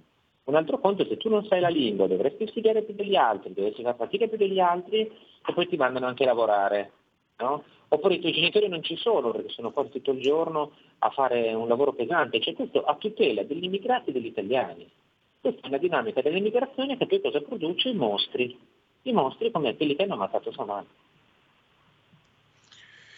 Direi che, che, mh, non c'è altro da aggiungere allora Francesco, eh, davvero. eh, eh, ci fermiamo qui per oggi. mh, per quanto ci, ci riguarda. Eh, tu ritorni domani mattina alle 9.30 con i subalterni. Eh, ah, scusami Francesco, c'erano due punti velocissimi, non vorrei rubarti tempo, però c'erano due punti che non c'entrano con i tuoi articoli. Eh, il festival eh, di, di Spoleto che viene osteggiato in modo clamoroso, dove se non sbaglio è prevista anche la tua presenza, poi Meluzzi, insomma esponenti del pensiero non di sinistra, non, non convenzionale, diciamo, non ortodosso, non organico. Sì, E poi volevo una, un- una tua opinione, ci tengo davvero. Ieri insomma, è stato pubblicato, è stato diciamo proiettato, è stato mandato in onda dal TG3 ma anche da altre testate il filmato del Mottarone. Io, sinceramente, trovandomi a, a- a che fare in diretta con, questa, con, con questo fatto, eh, ho anche un po' trasceso, cioè mi sono incazzato nero. Cioè, ho, ho pensato che fosse bestiale fare una cosa del genere. E francamente non ho visto le reazioni che mi aspettavo. Ovviamente l'ordine dei giornalisti quello che ha cercato di radiarmi quello che voleva radiarmi per una battuta che, eh, non, non- non- non ha mosso ciglio. Va bene così. Volevo una tua opinione. Perché magari ho- io mi sono anche chiesto in diretta visto che non vedo reazioni può darsi che mi sbagli. Io può darsi che però sinceramente non vedo diritto di cronaca. Nece- non vedo necessità eh, Olimpia Bossi, la procuratrice, ha fatto sapere che non avevano fatto vedere questo filmato nemmeno ai parenti e quindi mi, mi, mi premevano la tua opinione al riguardo. Guarda, eh, velocissimo su entrambe le cose. La prima è sul Festival di Todi dove insomma, c'è stato anche un intervento in Parlamento di Walter Verini del Partito Democratico che ha chiesto di censurarlo fondamentalmente. Io ci sarò, ci sarò sabato, il programma parte appunto da domani, ci saranno tanti ospiti eh, di posizioni diverse, insomma non mi pare che ci sia nessun pericoloso gerarca nazista, eh, quindi la cosa si farà, se c'è qualcuno che ci ascolta in, quelli- in quei dintorni, eh, spero che, che venga, che, che partecipino, perché questi sono gli eventi che vanno sostenuti. Quando c'è un evento culturale di questo tipo bisogna reagire ai tentativi di censura come eh, essendo presenti in tanti, perché poi i numeri, cioè il problema è quello che se poi la gente non viene, non va, non partecipa, dopo è inutile che facciamo le battaglie. Quindi io spero che ci sia tanta gente che partecipi e che facciamo un bello sberleffo che lo vuole censurare. Guarda, io ieri mi sono trovato a commentare invece le immagini del Mottarone. Ehm, penso una cosa, in generale eh, immagini di questo tipo non andrebbero mostrate. Eh, non dovrebbe uscire, non, si- non ci dovrebbe essere mediatico giudiziario, non dovrebbero uscire certe cose questo tenore, ovviamente si presta a manipolazioni, a- all'orrore, alla compulsione, quindi a me non fa piacere vedere questa roba. Però penso anche una cosa, penso che eh, dobbiamo fare conto con la realtà, cioè che siamo dentro un sistema mediatico che funziona così e che ci fa vedere di tutto di più. E allora, se io ti faccio vedere, come ti faccio vedere le foto orribili di, di un bambino morto, di, di- di- altre cose, eh, per, per sostenere certe cause, in questo caso mostrare questa immagine ha avuto almeno una funzione, diciamo così, che è quella eh, se ci fosse, cioè io su questa vicenda ho cominciato già, c'è già un odore che non mi piace, cioè c'è eh, uno scaricabarile, no? c'è, si va a cercare quello, l'ultima ruota del carro a cui dar la colpa, tutti che, che- che cercano di svicolare, il padrone che dice no ma non c'entrano i soldi, i giudici che scrivono non c'è movente economico, come fa a non esserci movente economico? Questa storia e se la funivia funziona tu la fai andare senza freni perché se uno si blocca perché la fai andare senza freni? Perché vuoi che funzioni e perché vuoi che funzioni? Perché vuoi che continui a incassare, fine. Cioè, poi magari non è l'avidità che è detto tutte queste cose, la fretta di riaprire, eh, ma che cazzo c'entra? Scusate il termine, perché poi mi nervosisco io su queste cose, ho sentito come se, gli come se fosse colpa delle riaperture. Non è questo, c'è un motivo economico che hanno tutti questi, hanno fatto scientemente una cosa del genere. Se c'è un freno di emergenza, che si chiama freno di emergenza, e serve a impedire che una funivia cada, no?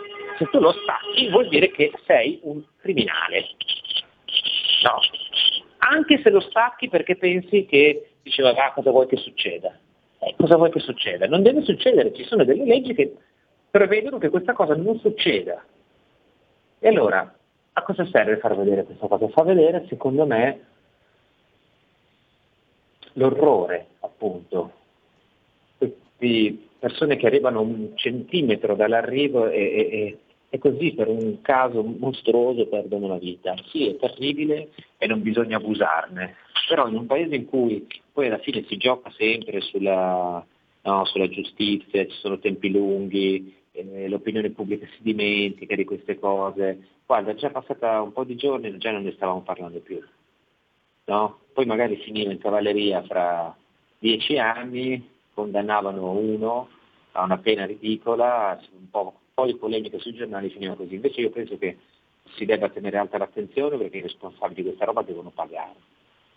Se serve anche diffondere queste immagini senza far vedere le persone, tanto non si vede, non è una scena particolarmente cruenta, beh, così utilità ce l'ha.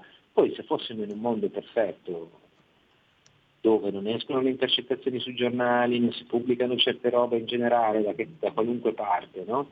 E beh allora in quel caso certo che è meglio non pubblicare, è sgradevole, eh, però, però secondo me stando così le cose diciamo, no, chiaro.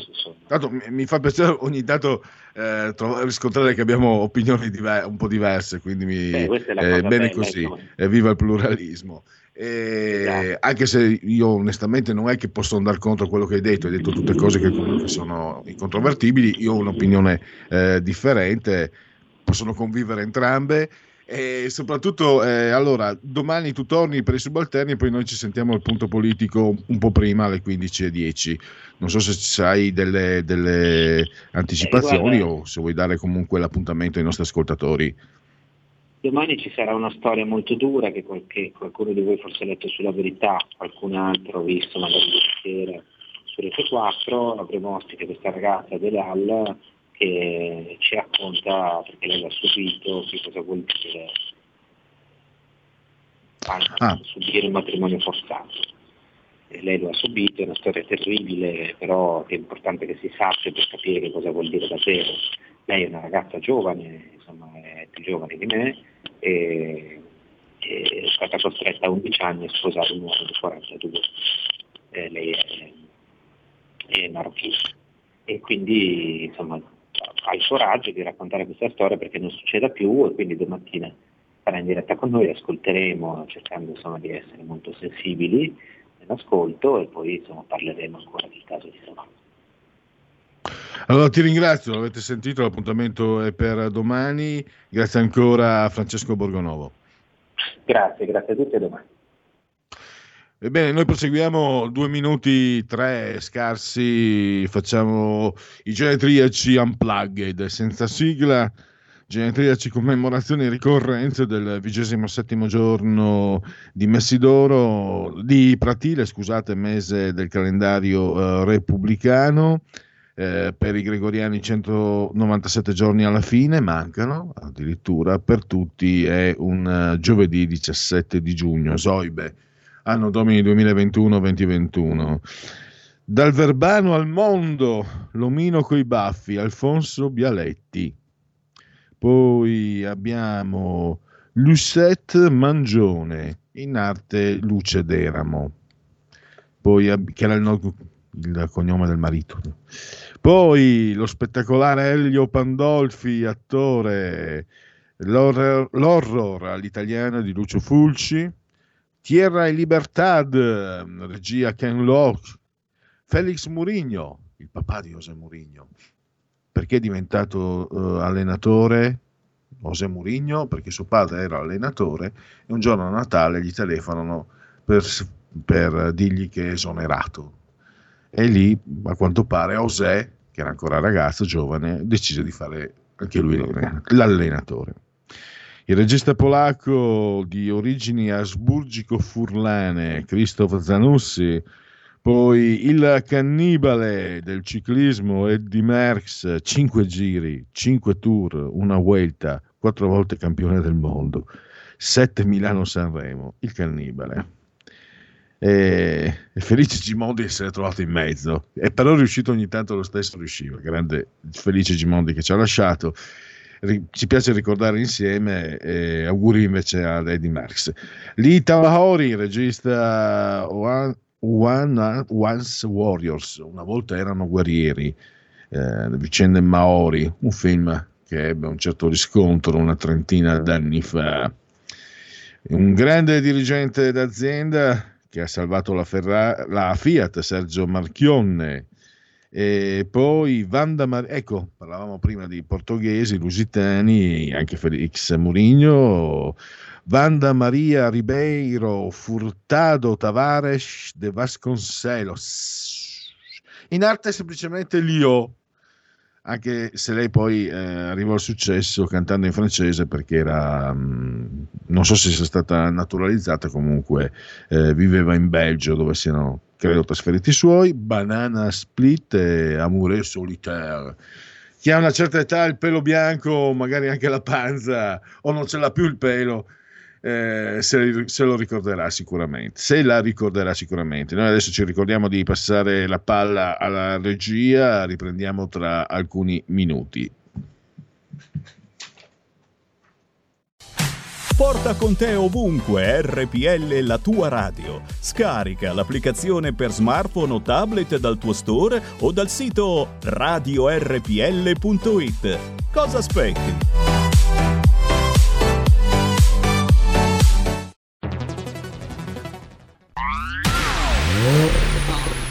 Auto nuova fiammante col suono nuovo È il DAB Plus che si sente a tuono La provi e senti subito com'è che va DAB Plus la tua radio migliorerà Digital Radio, il suono perfetto. DAB Plus. Anche RPL, la tua radio, è in Digital Radio. Stai ascoltando RPL. la tua voce libera, senza filtri né censura. La tua radio. This song is one of my favorites. It's called Somebody to Love.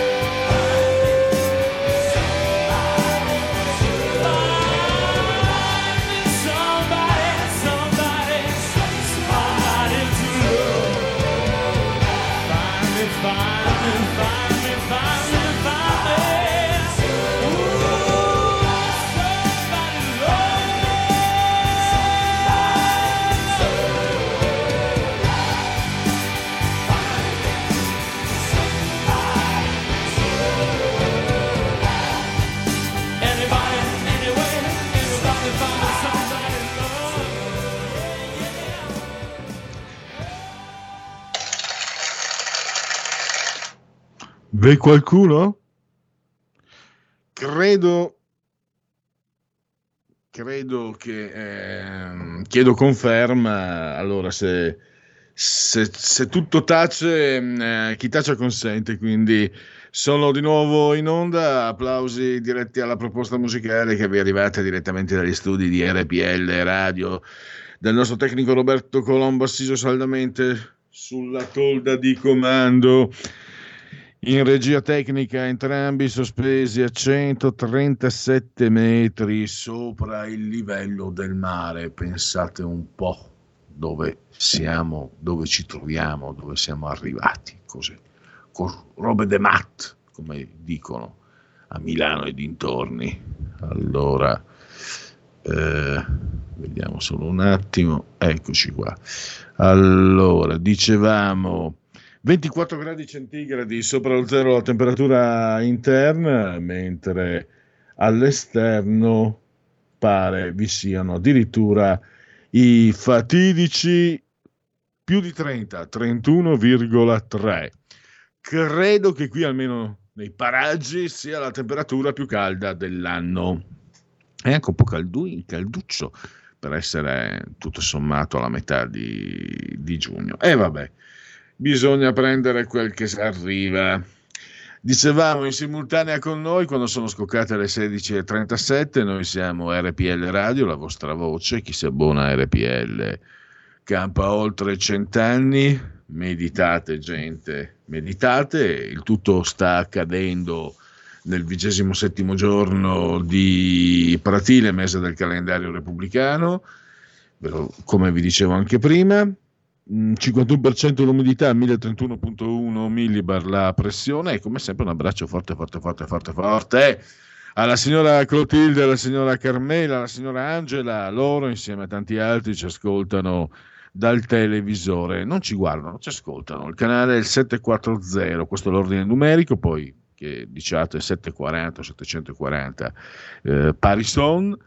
Eh, naturalmente moltissimi di voi preferiscono essere cullati dall'algido suono digitale della Radio DAB, altri ancora la praticità garantita dalle applicazioni iOS e Android che vi consente e permette di ascoltarci dal- dallo smartphone, dall'iPhone, dal tablet, dalla smart television, dalla Fire TV da Alexa, accendi RPL Radio, passaparola ve ne saremmo riconoscenti e naturalmente anche con un saluto a chi ci segue attraverso il portale del quotidiano La Verità, su YouTube e anche su internet. Convenevoli, formulaici esauditi, ma non abbiamo esaudito le rubriche, mm, dobbiamo anco- vi dobbiamo ancora il Segui la Lega, il Qui Parlamento, Paolo Formentini la Cancel Culture e dopo le 17 Francesca Corbella, i 100 linguaggi dei bambini, ma iniziamo adesso con eh, il Dite la vostra che io penso la mia al telefono, la tua voce. Dite la vostra, che io penso la mia. Il telefono, la tua voce, allo 02 6620 3529. Anche al numero di WhatsApp 346 64 27 756. Pescatore viene inghiottito da una balena, ma poi viene sputato in mare e si salva. È un fatto vero, è un fatto vero.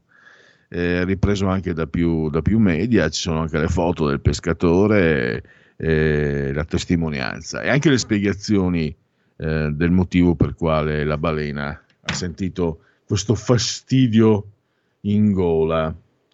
Allora, i suggerimenti sono A. Deve essere stato il dopobarba. B.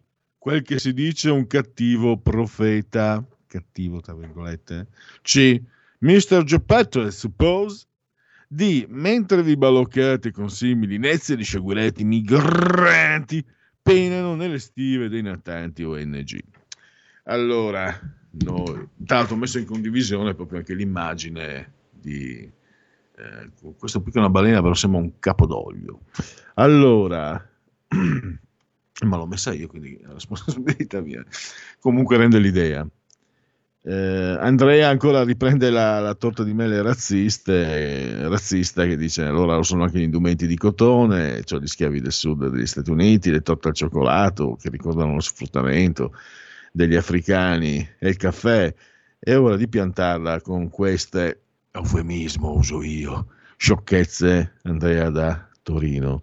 Ehm, noi, la pianteremo vorrei- eh, volentieri, sono loro che non la piantano mai con queste eh, scioccanate, diciamo così.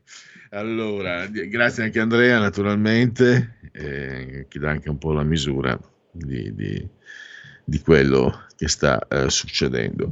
Intanto ci ha fatto eh, pervenire, eh, ringrazio Sammy Varine e anche nostro ospite, il senatore Cristiano Zuliani, che hanno girato questa ansa. Mottarone, il garante della privacy, no spettacolarizzazione del dolore. Stop all'ulteriore diffusione del video che racconta gli ultimi istanti della tragedia del Mottarone e a forme di spettacolarizzazione dell'evento che possono solo acuire il dolore dei familiari delle vittime e di quanti erano loro legati. È l'invito rivolto dal garante della privacy ai media e agli utenti dei social network. L'autorità richiama i media al rispetto del principio di essenzialità dell'informazione e alla salvaguardia della dignità delle persone e lancia un appello agli utenti social affinché il dolore non diventi strumento per un like in più. In riferimento alla diffusione del video che racconta gli ultimi istanti della tragedia della funivia del Mottarone, il garante per la protezione dei dati personali, sottolinea l'autorità in una nota, invita i media e gli utenti dei social network ad astenersi dall'ulteriore diffusione delle immagini e da forme di spettacolarizzazione dell'evento che possano solo acuire il dolore, che possono solo acuire il dolore dei familiari delle vittime e di quanti erano lega- loro legati. I video, eh, il cui contenuto peraltro non era ancora stato portato a conoscenza degli stessi familiari, poco aggiungono per quanto riguarda l'informazione dell'opinione pubblica, la ricostruzione della dinamica del terribile incidente, già ampiamente trattata dai media. Il garante richiama pertanto gli stessi media al rispetto del principio di essenzialità dell'informazione fissato dalla regola deontologica in materia di attività giornalistiche e alla salvaguardia della dignità delle persone. L'autorità lancia un particolare appello a quanti in queste ore stanno postando e condividendo i video, eccetera, eccetera. Ecco, a me dà fastidio, non so quanto sia arrivato adesso, ho, ho pagato il bollo, contrariamente a quello che faceva mh, quello del Corriere della Sera, del, eh, la tassa su 100 euro ogni anno no? per l'ordine dei giornalisti. E mi dà quasi più fastidio che, che non versare il canone RAI, perché eh, tra l'altro dal punto di vista, chiamiamolo politico, in senso molto lato, l'ordine dei giornalisti, dopo l'intervento del garante della privacy, sta facendo una figura che davvero mm, miserrima, miserrima a dir poco, miserrima a dir poco, più di miserrima non si può neanche dire. Si potrebbe dire, usare un altro termine che inizia con la stessa lettera, con la stessa iniziale, ma lasciamo perdere. Allora, eh, andiamo, andiamo oltre, vediamo un po'. Allora, intanto c'erano due eh, dati Istat che volevo darvi, anzi tre. Allora, cominciamo bene sulla povertà. Eh, nel 2020 sono in condizione di povertà assoluta poco più di 2 milioni di famiglie, 7,7% del totale, da 6, dal 6,4% del 2019 e oltre 5,6 milioni di individui, 9,4% da 7,7. Dopo il miglioramento del 2019, nell'anno della pandemia, la povertà assoluta aumenta, raggiungendo il livello più elevato dal 2005, inizio delle serie storiche. Per quanto riguarda la povertà relativa, le famiglie sotto la soglia sono poco più di 2,6 milioni, 10,1% dall'11,4% del 2019. Poi andiamo. Commercio estero. Ad aprile 2021 si stima una crescita congiunturale per entrambi i flussi commerciali con l'estero più intensa per le esportazioni, più 3,4% che per le importazioni, 1,9% in più. L'incremento su base mensile dell'export è dovuto all'aumento delle vendite verso i mercati extraeuropei, più 7,4%, quelle verso l'area UE registrano un calo contenuto, addirittura meno 0,2%. Trimestre febbraio-aprile 2021 rispetto al precedente l'export aumenta del 4,2%, l'import del 7,6%. Ad aprile 2021, a seguito del livello eccezionalmente basso di aprile 2020, la crescita su base annua dell'export è straordinariamente ampia, più 97, 97,6% con più 91,5% per le vendite verso l'area europea e più 104,6% verso quella extraeuropea. Anche l'import segna un fortissimo aumento tendenziale, più 62,8%, che coinvolge sia l'area europea più 69,2% che i mercati extraeuropei più 54,9%. Vediamo un po'. Uh, ad aprile 21 si registrano incrementi tendenziali delle esportazioni eccezionalmente ampi per tutti i settori. Solo le vendite di articoli farmaceutici, chimico-medicinali e botanici sono in diminuzione, meno 11,3. E infine andiamo sul, sull'ambiente. Tor- sempre dato Istat, torna a crescere nei comuni capoluogo domande e offerta di trasporto pubblico locale, più 3,2% e più 1,7% sul 2018, ma restano forti squilibri territoriali. Il 34,8% degli autobus ha più di 10 anni, continuano ad aumentare i chilometri di piste ciclabili, ciclabili più 15,5% dal 2015, ma la rete delle ciclovie resta insufficiente in molte città, soprattutto nel mezzogiorno. E poi nella gestione del ciclo dei rifiuti nessun capoluogo metropolitano raggiunge il target del 65% di raccolta differenziata previsto dalla normativa europea. Interventi di forestazione urbana in 43 capoluoghi per una superficie complessiva di 11 km quadrati, più 30% dal 2011. Questi sono dati, eh, dati Istat. Vediamo qualche aggiornamento. Allora, Green Pass, firmato il DPCM, da luglio valido in tutta l'Unione Europea. Questo aggiornamento AS, vediamo se ci sono anche aggiornamenti, si parla sempre di eh, Green Pass via libera dal primo luglio, sempre il Corriere, insomma ha le notizie che aveva prima, quindi ancora il Green Pass eh, valido, Draghi firma il decreto e poi vediamo Repubblica, no, ancora si parla di Luana Dorazio. Allora io direi di passare alla eh, rubrica... Abbiamo un Ah, amico no, c'è, c'è una telefonata, c'è- scusate, c'è una telefonata. Pronto? Buonasera Pierluigi. Buonasera, Posso ciao. di- Posso dire, ecco, eh, volevo dire una cosa soltanto. Dopo tanti anni che se ne parla e poi non se ne fa mai niente, non sarebbe ora veramente di eliminare questo canone RAI? Si fa con tanti referendum che si propongono, si può fare di nuovo anche questo, è un referendum abrogativo penso che si possa proporre. Perché questo fatto che è andata in bolletta non, non- va giù alla gente, cioè essere obbligati, come dicono a Napoli, cornuti e mazziati, perché se una cosa non mi piace, perché la devo pagare, perché la devo comprare, perché lo Stato me la deve imporre, non ho capito.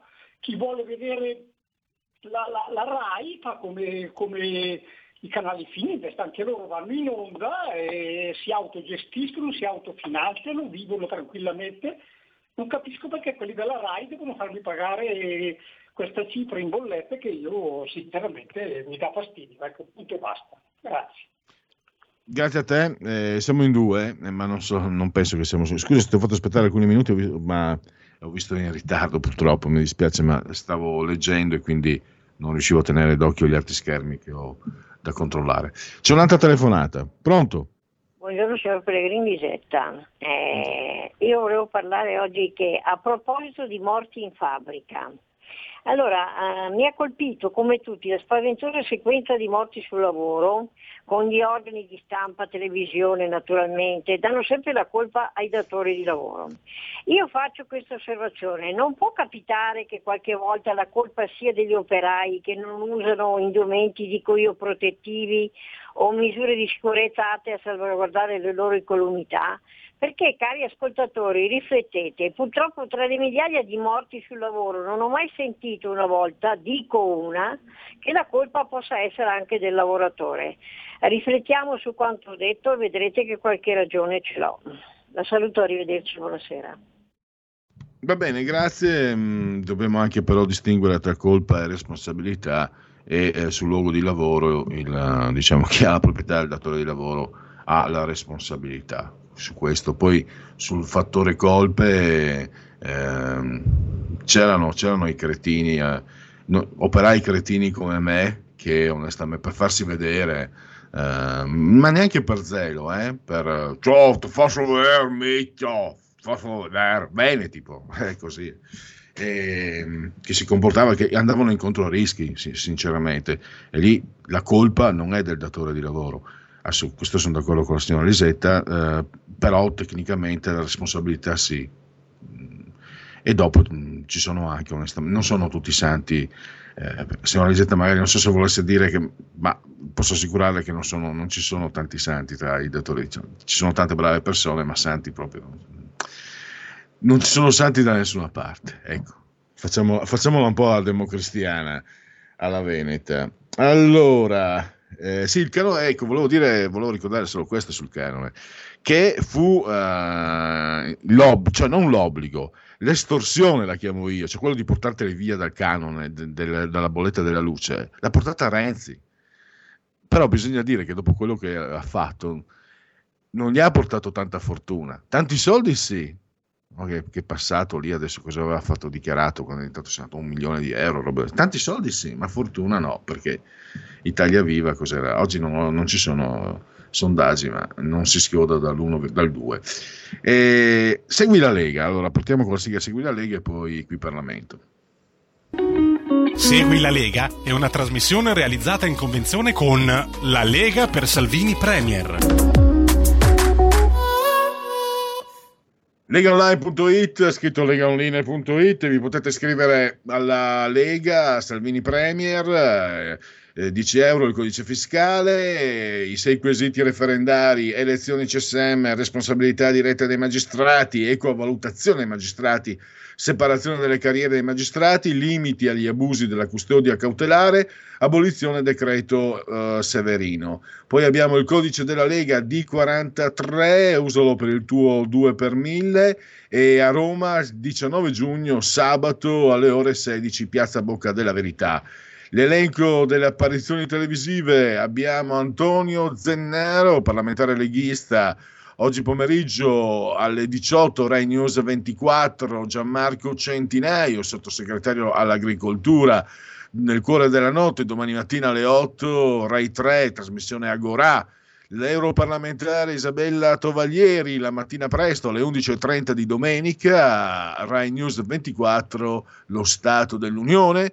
E poi il parlamentare Massimiliano Capitanio lo potrete vedere nel cuore della notte di lunedì alle 9.30 del mattino, anzi lo potete ascoltare, auscultare, perché è Radio GR Parlamento, GR Parlamento. Potete vedere invece il vice ministro delle infrastrutture Alessandro Morelli mercoledì sera alle 21, Rai 2, TG2 Post. Luca Zaia giovedì prossimo, tra una settimana, all'alba alle 8.40 del mattino, canale 5 mattino 5 e Massimiliano Fedriga invece venerdì, anche lui all'alba alle 8.40, anche lui canale 5, anche lui mattino 5, il presidente della regione Friuli Venezia Giulia. Chiudiamo Segui la Lega. Segui la Lega è una trasmissione realizzata in convenzione con La Lega per Salvini Premier. E adesso 5 minuti fino alle 17 in punto con Paolo Formentini che ci ha fornito questa clip, lo ringraziamo, eh, vicepresidente della Commissione Affari Esteri, si parla di cancel culture, è un po' la guerra a Cristoforo Colombo che stanno facendo negli Stati Uniti. Allora passo la palla alla regia per mandare questo contributo. Dopo le 17, 17 qualche minuto, perché c'è l'intervallo, ci sentiremo con Largo i Bambini, con eh, Francesca Corbella. Qui Parlamento. Deputato Formentini, prego. Grazie Presidente, colleghi. Io ho ascoltato con attenzione le dichiarazioni di voto per difendere la figura di Cristoforo Colombo fatte in quest'Aula da tutti i partiti politici. Devo però prendere le distanze da Libere Uguali che definisce macchiettistico questo dibattito. Non è un dibattito macchiettistico, è un dibattito che ha profondamente a che vedere con l'interesse nazionale italiano.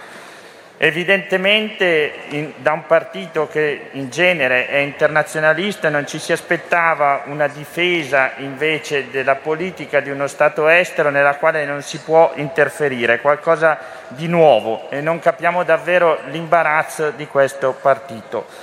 Un imbarazzo che fa male perché sarà l'unico partito italiano a non votare questa mozione dell'onorevole Fucsia Fitzgerald Nissoli che ringrazio di cuore perché ha combattuto come un leone, una leonessa, per difendere la calendarizzazione di questa mozione che è stata all'ordine del giorno dei lavori più volte, la discussione generale dello scorso ottobre e solo oggi ci troviamo a votarla. Questo è sintomo di un problema grave, un problema del nostro Paese, l'incapacità di fare sistema e difendere ciò di più prezioso che abbiamo. Colombo per noi è un simbolo, è un simbolo per gli italiani, è un simbolo per gli italo-americani ed è un simbolo per l'Occidente tutto. È un simbolo di intraprendenza, si è lanciato verso lo sconosciuto, ha aperto nuovi orizzonti. È il simbolo di una civiltà, è il simbolo di quello, di ciò in cui noi crediamo profondamente. E allora non possiamo non difenderlo. Celebrando Colombo, celebriamo degnamente i nostri fratelli d'oltreoceano, celebriamo degnamente 160 anni di relazioni diplomatiche tra il nostro Paese e gli Stati Uniti d'America, patria di libertà. 529 anni dopo la scoperta dell'America è ancora viva in noi e forte quella scoperta di un nuovo mondo, scoperta di un nuovo mondo che nel segno di Colombo, nel nome di Colombo, deve continuare verso lo spazio che è la nostra nuova frontiera, verso quello spazio dove dobbiamo proteggerci e andare di nuovo verso lo sconosciuto. Questo è l'Occidente, questo è il sogno di una nazione come quella italiana che ha dato al mondo l'umanesimo, il rinascimento, che ha dato al mondo Cristoforo Colombo, perché Cristoforo Colombo, anche se tanti dicono il contrario, era un grande genovese, un grande ligure e un grande italiano. Gli indigeni d'America sono nostri fratelli. Noi della Lega abbiamo per primi portato il dramma del genocidio dei popoli nativi americani nella politica italiana e lo abbiamo fatto con un manifesto, un manifesto che è forse il manifesto di maggior successo del nostro partito, un manifesto sull'immigrazione incontrollata. Quindi non contro gli indigeni d'America, non contro l'Indigenous People Day, che è un giusto tributo a quei popoli che persero milioni di persone dopo l'arrivo degli europei, ma non deve esserci contrapposizione con la celebrazione dell'Italian American Heritage, l'eredità degli italo-americani, una grande eredità. Pensiamo ad esempio che tanti sono stati i sindaci italiani di New York, che ital- italo-americano è il governatore di New York attualmente e che tanti degli sfidanti repubblicani che potrebbero candidarsi contro di lui sono italo-americani. Noi non possiamo non riunire l'Occidente. L'Occidente è sotto attacco, ha bisogno dei suoi simboli più grandi e più forti, è la difesa di una civiltà, è la difesa di idee, di valori, di quella comunità di valori atlantica che ha anche in Colombo un proprio simbolo. E allora se l'Aula davvero voterà compatta questa mozione dell'onorevole Nissoli che noi abbiamo sottoscritto, speriamo che sia il primo passo perché la figura di Colombo possa diventare anche il simbolo degli italiani nel mondo. Attualmente deve essere ancora votata una proposta di legge per l'istituzione della giornata degli italiani nel mondo.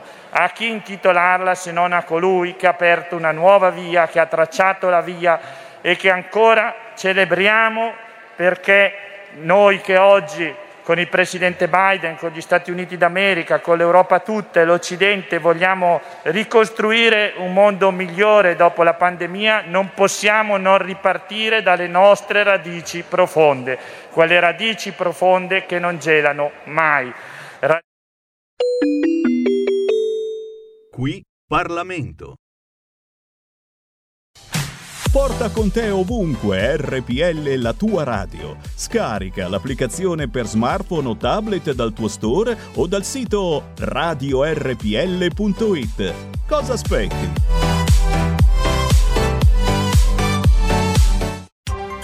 Coming Soon Radio, quotidiano di informazione cinematografica. Disney presenta Sono nata geniale, sono nata perfida e un po' folle. Sono cruella. Benvenuto mondo crudele. Un lato di te è un po' estremo. Sì, tesoro, ed è divertente. Crudelia. Voglio fare arte e voglio combinare guai. Ci stai? Io i guai li amo. Dal 26 maggio al cinema salvo disponibilità e dal 28 maggio con pagamento aggiuntivo per gli abbonati Disney Plus. Condizioni di abbonamento su disneyplus.com. Di che cosa parliamo? Questo è tutto ciò che esiste o c'è di più? Le risposte non sono sempre quelle che uno vuole sentire. Il nuovo film di Woody Allen. Ho avuto l'occasione di guardare la mia vita e mi sono reso conto di avere preso un sacco di decisioni sbagliate. Rifkin's Festival. Finalmente al cinema. Padre, lei possiede un dono. Tu credi nei miracoli? Sì. Maria te lo sta ordinando, cammina. A maggio. Questa non è opera della Vergine Maria. La fede nel male dà potere al male. Preparati a scoprire il sacro male. Dal 20 maggio al cinema.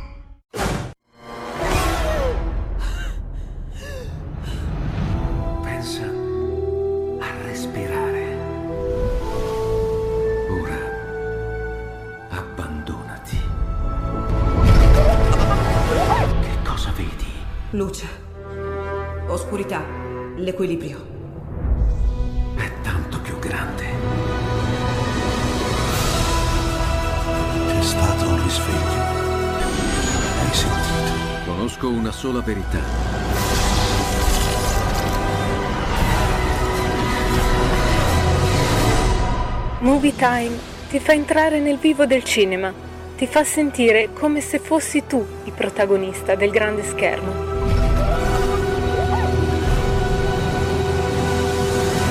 Ogni sabato dalle ore 16.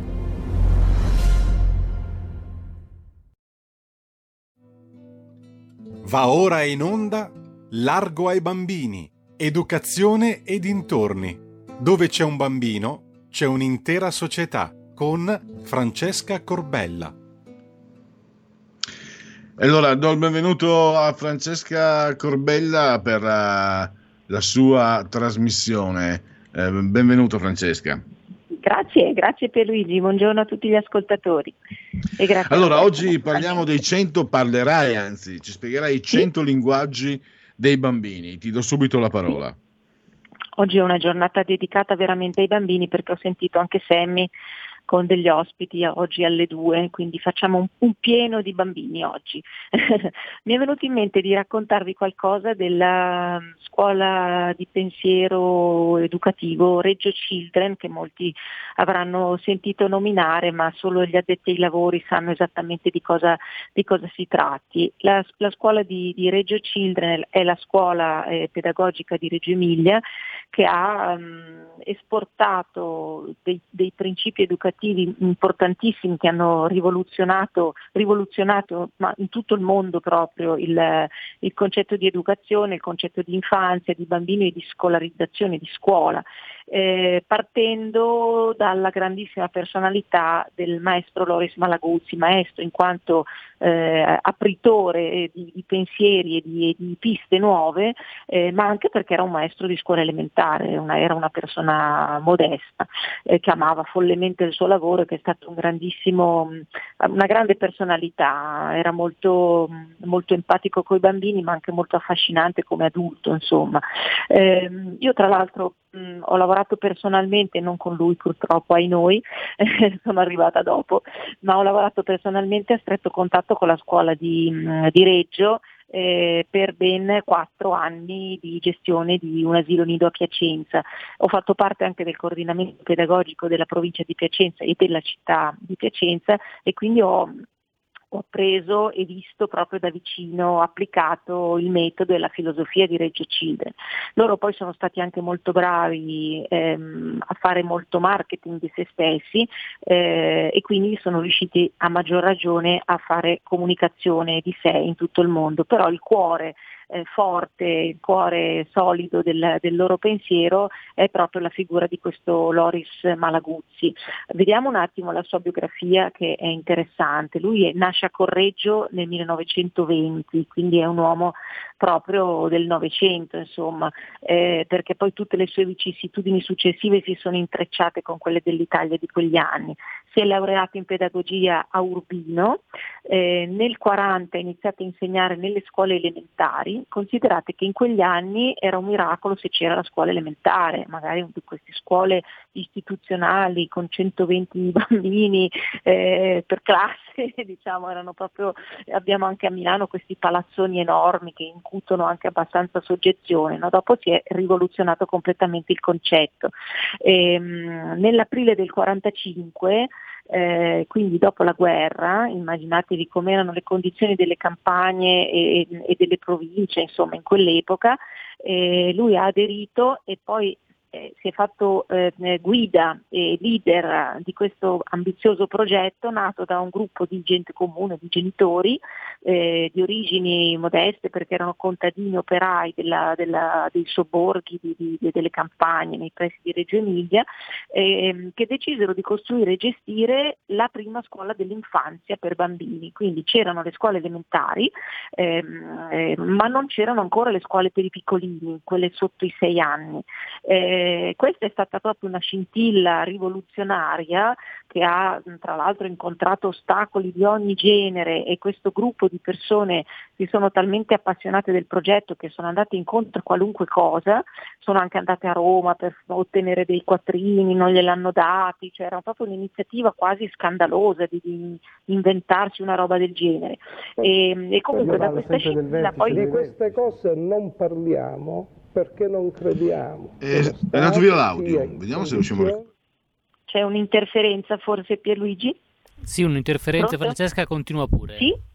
Sì, ehm, mi avete sentito fino all'ultima frase? Tutto correttamente, raccontando che- tutto correttamente, Francesca. Ah, perfetto, perfetto. Dicevo che da questa scintilla quasi rivoluzionaria eh, sono nate poi in seguito diverse scuole nelle periferie, nei, nei quartieri più poveri, insomma, e tutte autogestite.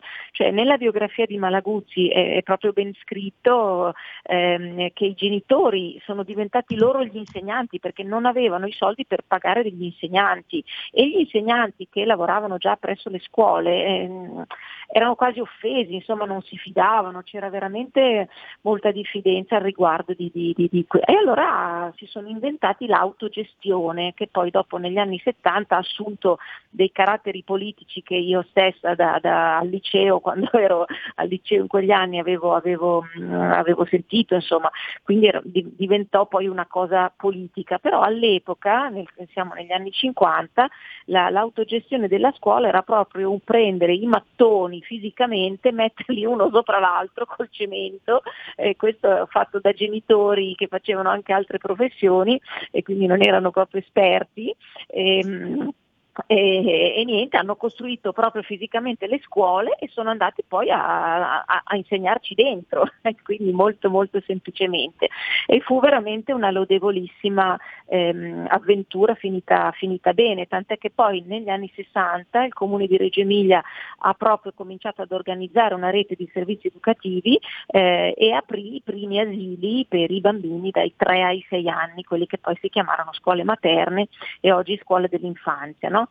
Eh, è del 70 invece il primo asilo nido, quindi ancora per un'età ancora più bassa, quindi per bambini da 3 mesi a 3 anni, che sono quelli che conosciamo oggi, ehm, che viene aperto dal comune eh, proprio in risposta alla- alle richieste delle, delle operaie, delle, delle aziende della, della zona.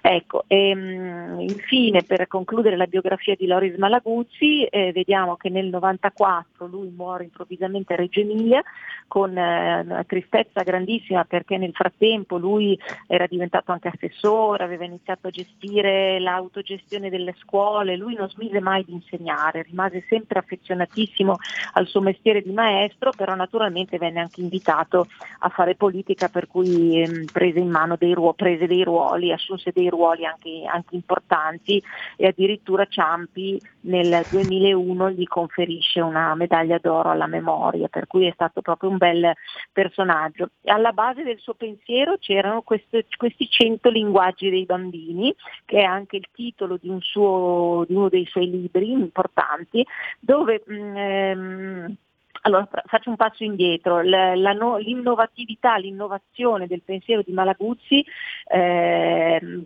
quale fu? Lui mh, credeva fermamente eh, che i bambini eh, svolgono sempre un ruolo attivo nella costruzione del proprio sapere, nell'acquisizione delle proprie conoscenze e delle proprie comprensioni del mondo. no?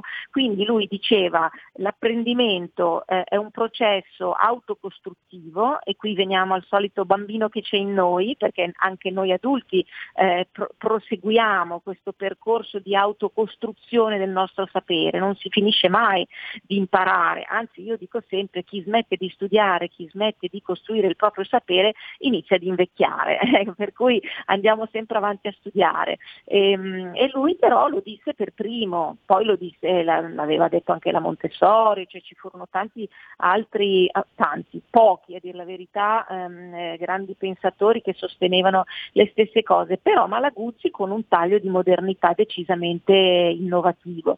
Eh, e anche perché lo portò proprio nella scuola questo pensiero. Lui paragonò la scuola a un cantiere, poi lui era un uomo comunque che poi appartenne alla sinistra, poi venne risucchiato perché la sinistra è famosa per eh, questo risucchio di interi settori, no? loro, loro lottizzano, prendono sotto la propria ala eh, eh, interi, interi, settori eh, e quindi li, li lottizzano veramente no? e quindi è stata anche un po' suo, la sua storia, poi è finita, è finita un po' così, però comunque eh, come pure Gianni Rodari, abbiamo tanti personaggi eh, del, um, emiliani o comunque che ruotavano intorno alla, um, a Bologna, insomma, no? e lui paragonò la scuola a un cantiere, a me comunque piace molto questo, eh, questo paragone, no? cioè questo cantiere, questa officina, un laboratorio permanente eh, in cui ehm, eh, i processi di mh, mm, crescita dei bambini si intrecciano con la ricerca degli adulti, con la curiosità che anche gli adulti hanno verso lo studio permanente, come dicevo poco fa,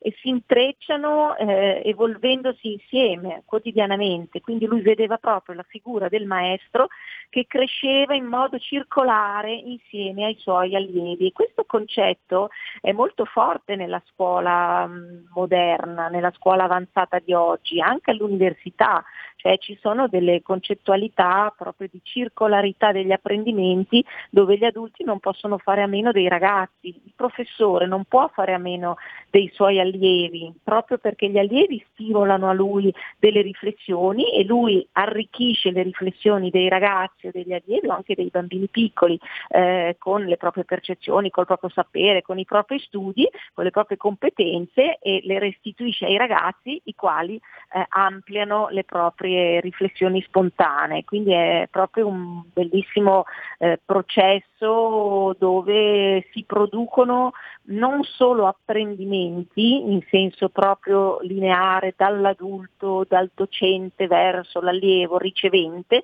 ma si, produce, mh, si producono delle condizioni favorevoli all'apprendimento.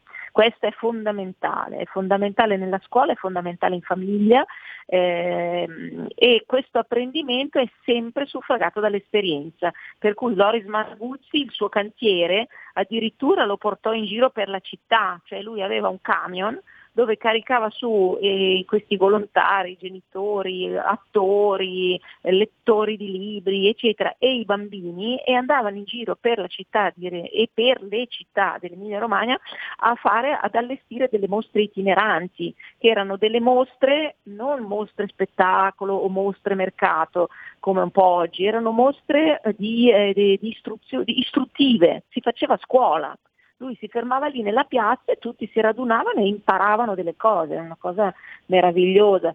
Per esempio Malaguzzi ha introdotto l'atelier nella scuola, questo concetto di eh, laboratorio permanente eh, dove entrano in gioco proprio le mani dei bambini, il fare, il pasticciare, il creare, il lavorare con la creta, eh, utilizzare i materiali per esempio di scarto, eh, quindi è un modo di far conversare le proprie mani con la mente, di arricchire eh, i concetti ehm, mentali, quindi quelli dell'istruzione, delle discipline scolastiche, con la manualità. Questa è anche una cosa bellissima che proprio arriva dalla, dal suo, dalla sua illuminazione. Insomma. Ecco, ehm, arriviamo anche un po', mm, vabbè, abbiamo ancora qualche minuto, eh, arriviamo ai 100 linguaggi eh, dei bambini che era proprio il titolo della, della puntata di oggi. No? Cosa sono questi 100 linguaggi? Che è già un'espressione che apre, delle, apre a, così, a, un'immaginazione già forte, no? 100 linguaggi. Di solito, se, di solito abbiamo un linguaggio, no? quello parlato, invece lui per primo appunto negli anni 50 cominciò a interrogarsi e dire ma oibò eh, ci sono molteplici modi di esprimere e di, mh, mm, modi di accedere alla, alla conoscenza eh, o accedere alla comunicazione insieme agli altri. No?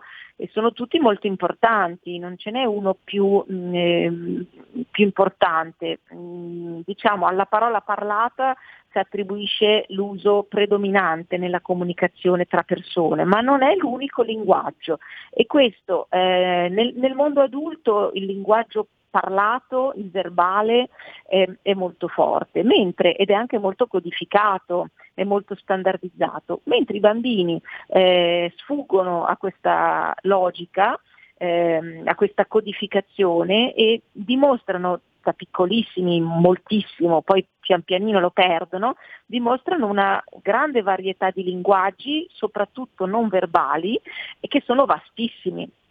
Quindi eh, i linguaggi dei bambini sono tanti, lui diceva 100, eh, hanno bisogno dell'esperienza per sviluppare appieno la potenza espressiva della persona, quindi quando un bambino esprime qualche cosa a un'altra persona, sia esso un, un suo pari o un adulto, lo fa muovendo le mani. Ecco per il perché degli atelier eh, e, le, e, dei laboratori pratici di, di Malaguzzi. Quindi lui offriva ai bambini dei materiali affinché loro potessero comunicare senza necessariamente il linguaggio parlato e questa è un'altra cosa che negli asili si sperimenta tutti i giorni. Ehm, ma questi 100 linguaggi in particolare sono ehm, i diversi modi che l'essere umano, anche adulto, ha di rappresentare, eh, di comunicare con le altre persone, di esprimere anche delle emozioni, attraverso dei sistemi simbolici. Questi sistemi simbolici sono, abbiamo detto un attimo fa, i materiali, per esempio per la vita pratica, ma anche ehm, il pittorico, il grafico, il plastico, tutte le arti visive sono coinvolte in questi linguaggi, la musica, la danza, la poesia, ma, ma tante cose. Ecco, tu, tutte queste cose eh, hanno un contenuto di eh, di, scusate, di espressività eh, molto molto forti, no? però sono molto spesso potenziali, quindi eh, bisogna che gli adulti intorno a questi eh, linguaggi espressivi dei bambini eh, li riconoscano, non li sottovalutino eh, e creino una regia nell'ambiente, nello spazio affinché queste, eh, eh, queste potenzialità espressive eh, si possano eh, esprimere eh, a pieno. Ecco. Ehm, infatti molto spesso eh, si, ehm, si, punta a far esprimere il bambino con il linguaggio, come se il linguaggio parlato, il verbo parlato fosse un segno di maturità del bambino. Non è così, magari il bambino arriva all'espressione linguistica, quindi al discorso e alle parole, un attimo dopo aver espresso tantissime cose nei suoi cento linguaggi eh, precedenti, no? quindi eh, offriamo loro delle possibilità, offriamo al bambino possibilità. Quindi ehm, tra l'altro attraverso questi cento linguaggi eh, ogni bambino esprime molto fortemente la propria soggettività, proprio perché i cento linguaggi sono disarticolati, sono liberi da eh, regole che invece il linguaggio parlato ha perché ha una sua grammatica. Anche quando il bambino è sgrammaticato lo si fa convogliare, lo si porta verso una grammatica che è il simbolo della codifica della, della comunicazione tra, tra, persone adulte. Ecco, se noi facciamo un passo mh, eh, prima di questo e non chiediamo subito al bambino di esprimersi in linguaggio parlato, noi gli consentiamo di eh, avanzare eh, nella costruzione proprio di mappe concettuali, oltre che di eh, mappe sue eh, così estremamente eh, tipiche, caratteristiche di una sua propria singolarità. Ecco, il bambino è molto riconoscibile, assolutamente, ehm, ehm, come, come non, non, mi viene il termine, ma insomma è, è assolutamente originale in questo modo di, di esprimersi. Ecco. E, niente, concludo dicendo che come genitori o come educatori ehm, dobbiamo proprio considerare questi elementi magari se avete piacere leggetevi i 100 linguaggi di Loris Malaguzzi oppure la sua biografia che sono anche dei libri molto interessanti perché sono degli spaccati anche su una parte di storia d'Italia. E, ehm, e diciamo che eh, noi come educatori e come genitori abbiamo eh, così il dovere di accogliere i bambini in questo loro percorso di, di, di comunicazione, perché è un, è un, modo di riconoscerli, eh, di, riconoscere il bambino nella sua fase e soprattutto di eh, cogliere la libertà del suo essere, la libertà della sua mente che sta scegliendo un suo percorso. Eh, ecco, quindi riconosciamo queste traiettorie infantili non sempre lineari, ma tanto tanto belle, insomma. Eh, basta, direi che, mh, che ho terminato.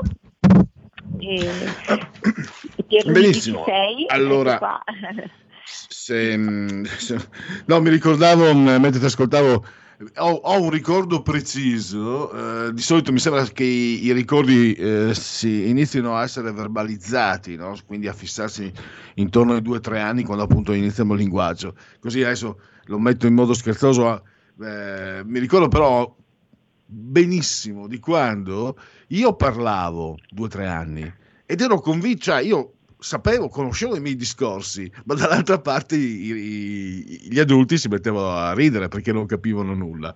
E, eh, diciamo che eh, certe volte mi, ho, ho, paura che mi succeda la stessa cosa anche adesso, ma comunque eh, mi è venuto questo, questo, ricordo proprio, ce l'ho proprio davanti come se eh, fosse un'epifania.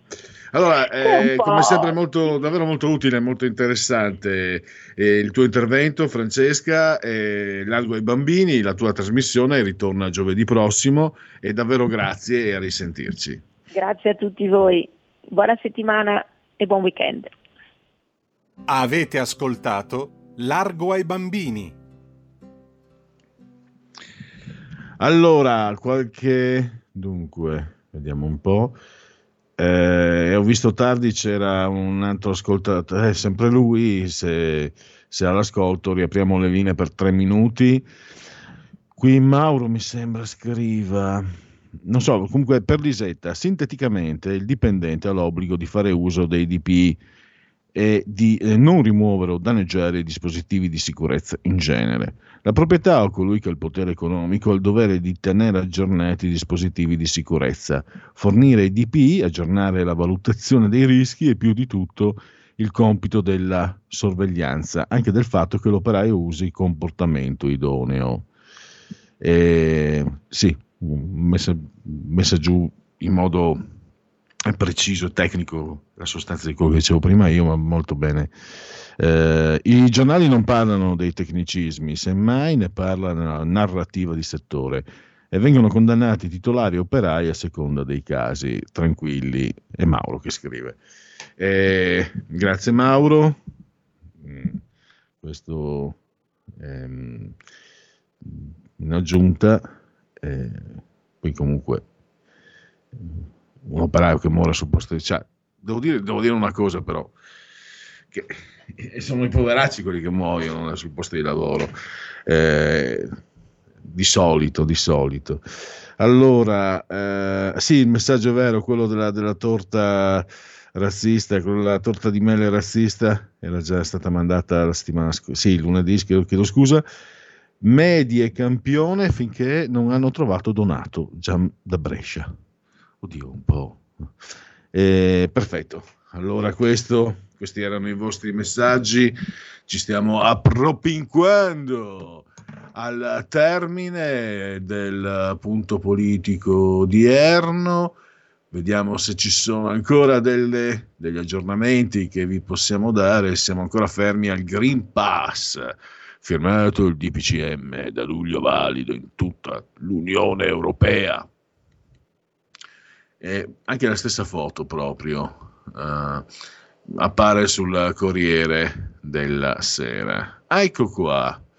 Eh, Zambon, il ricercatore che denunciò l'OMS sul piano Covid, ho lasciato senza TFR, vivo da mia madre. E anche la DN Kronos invece apre sul uh, Green Pass io preferisco invece Pellegrin a Green Pass. Eh, vediamo un po', scusate. Eh, Gelmini, conclusioni Commissione Roma Capitale, spero entro il mese. Eh, poi abbiamo eh, Napoli, Maresca, i nodi da sciogliere con il centrodestra. Eh, chiudiamo, vediamo un po' con uh, Dago Spia.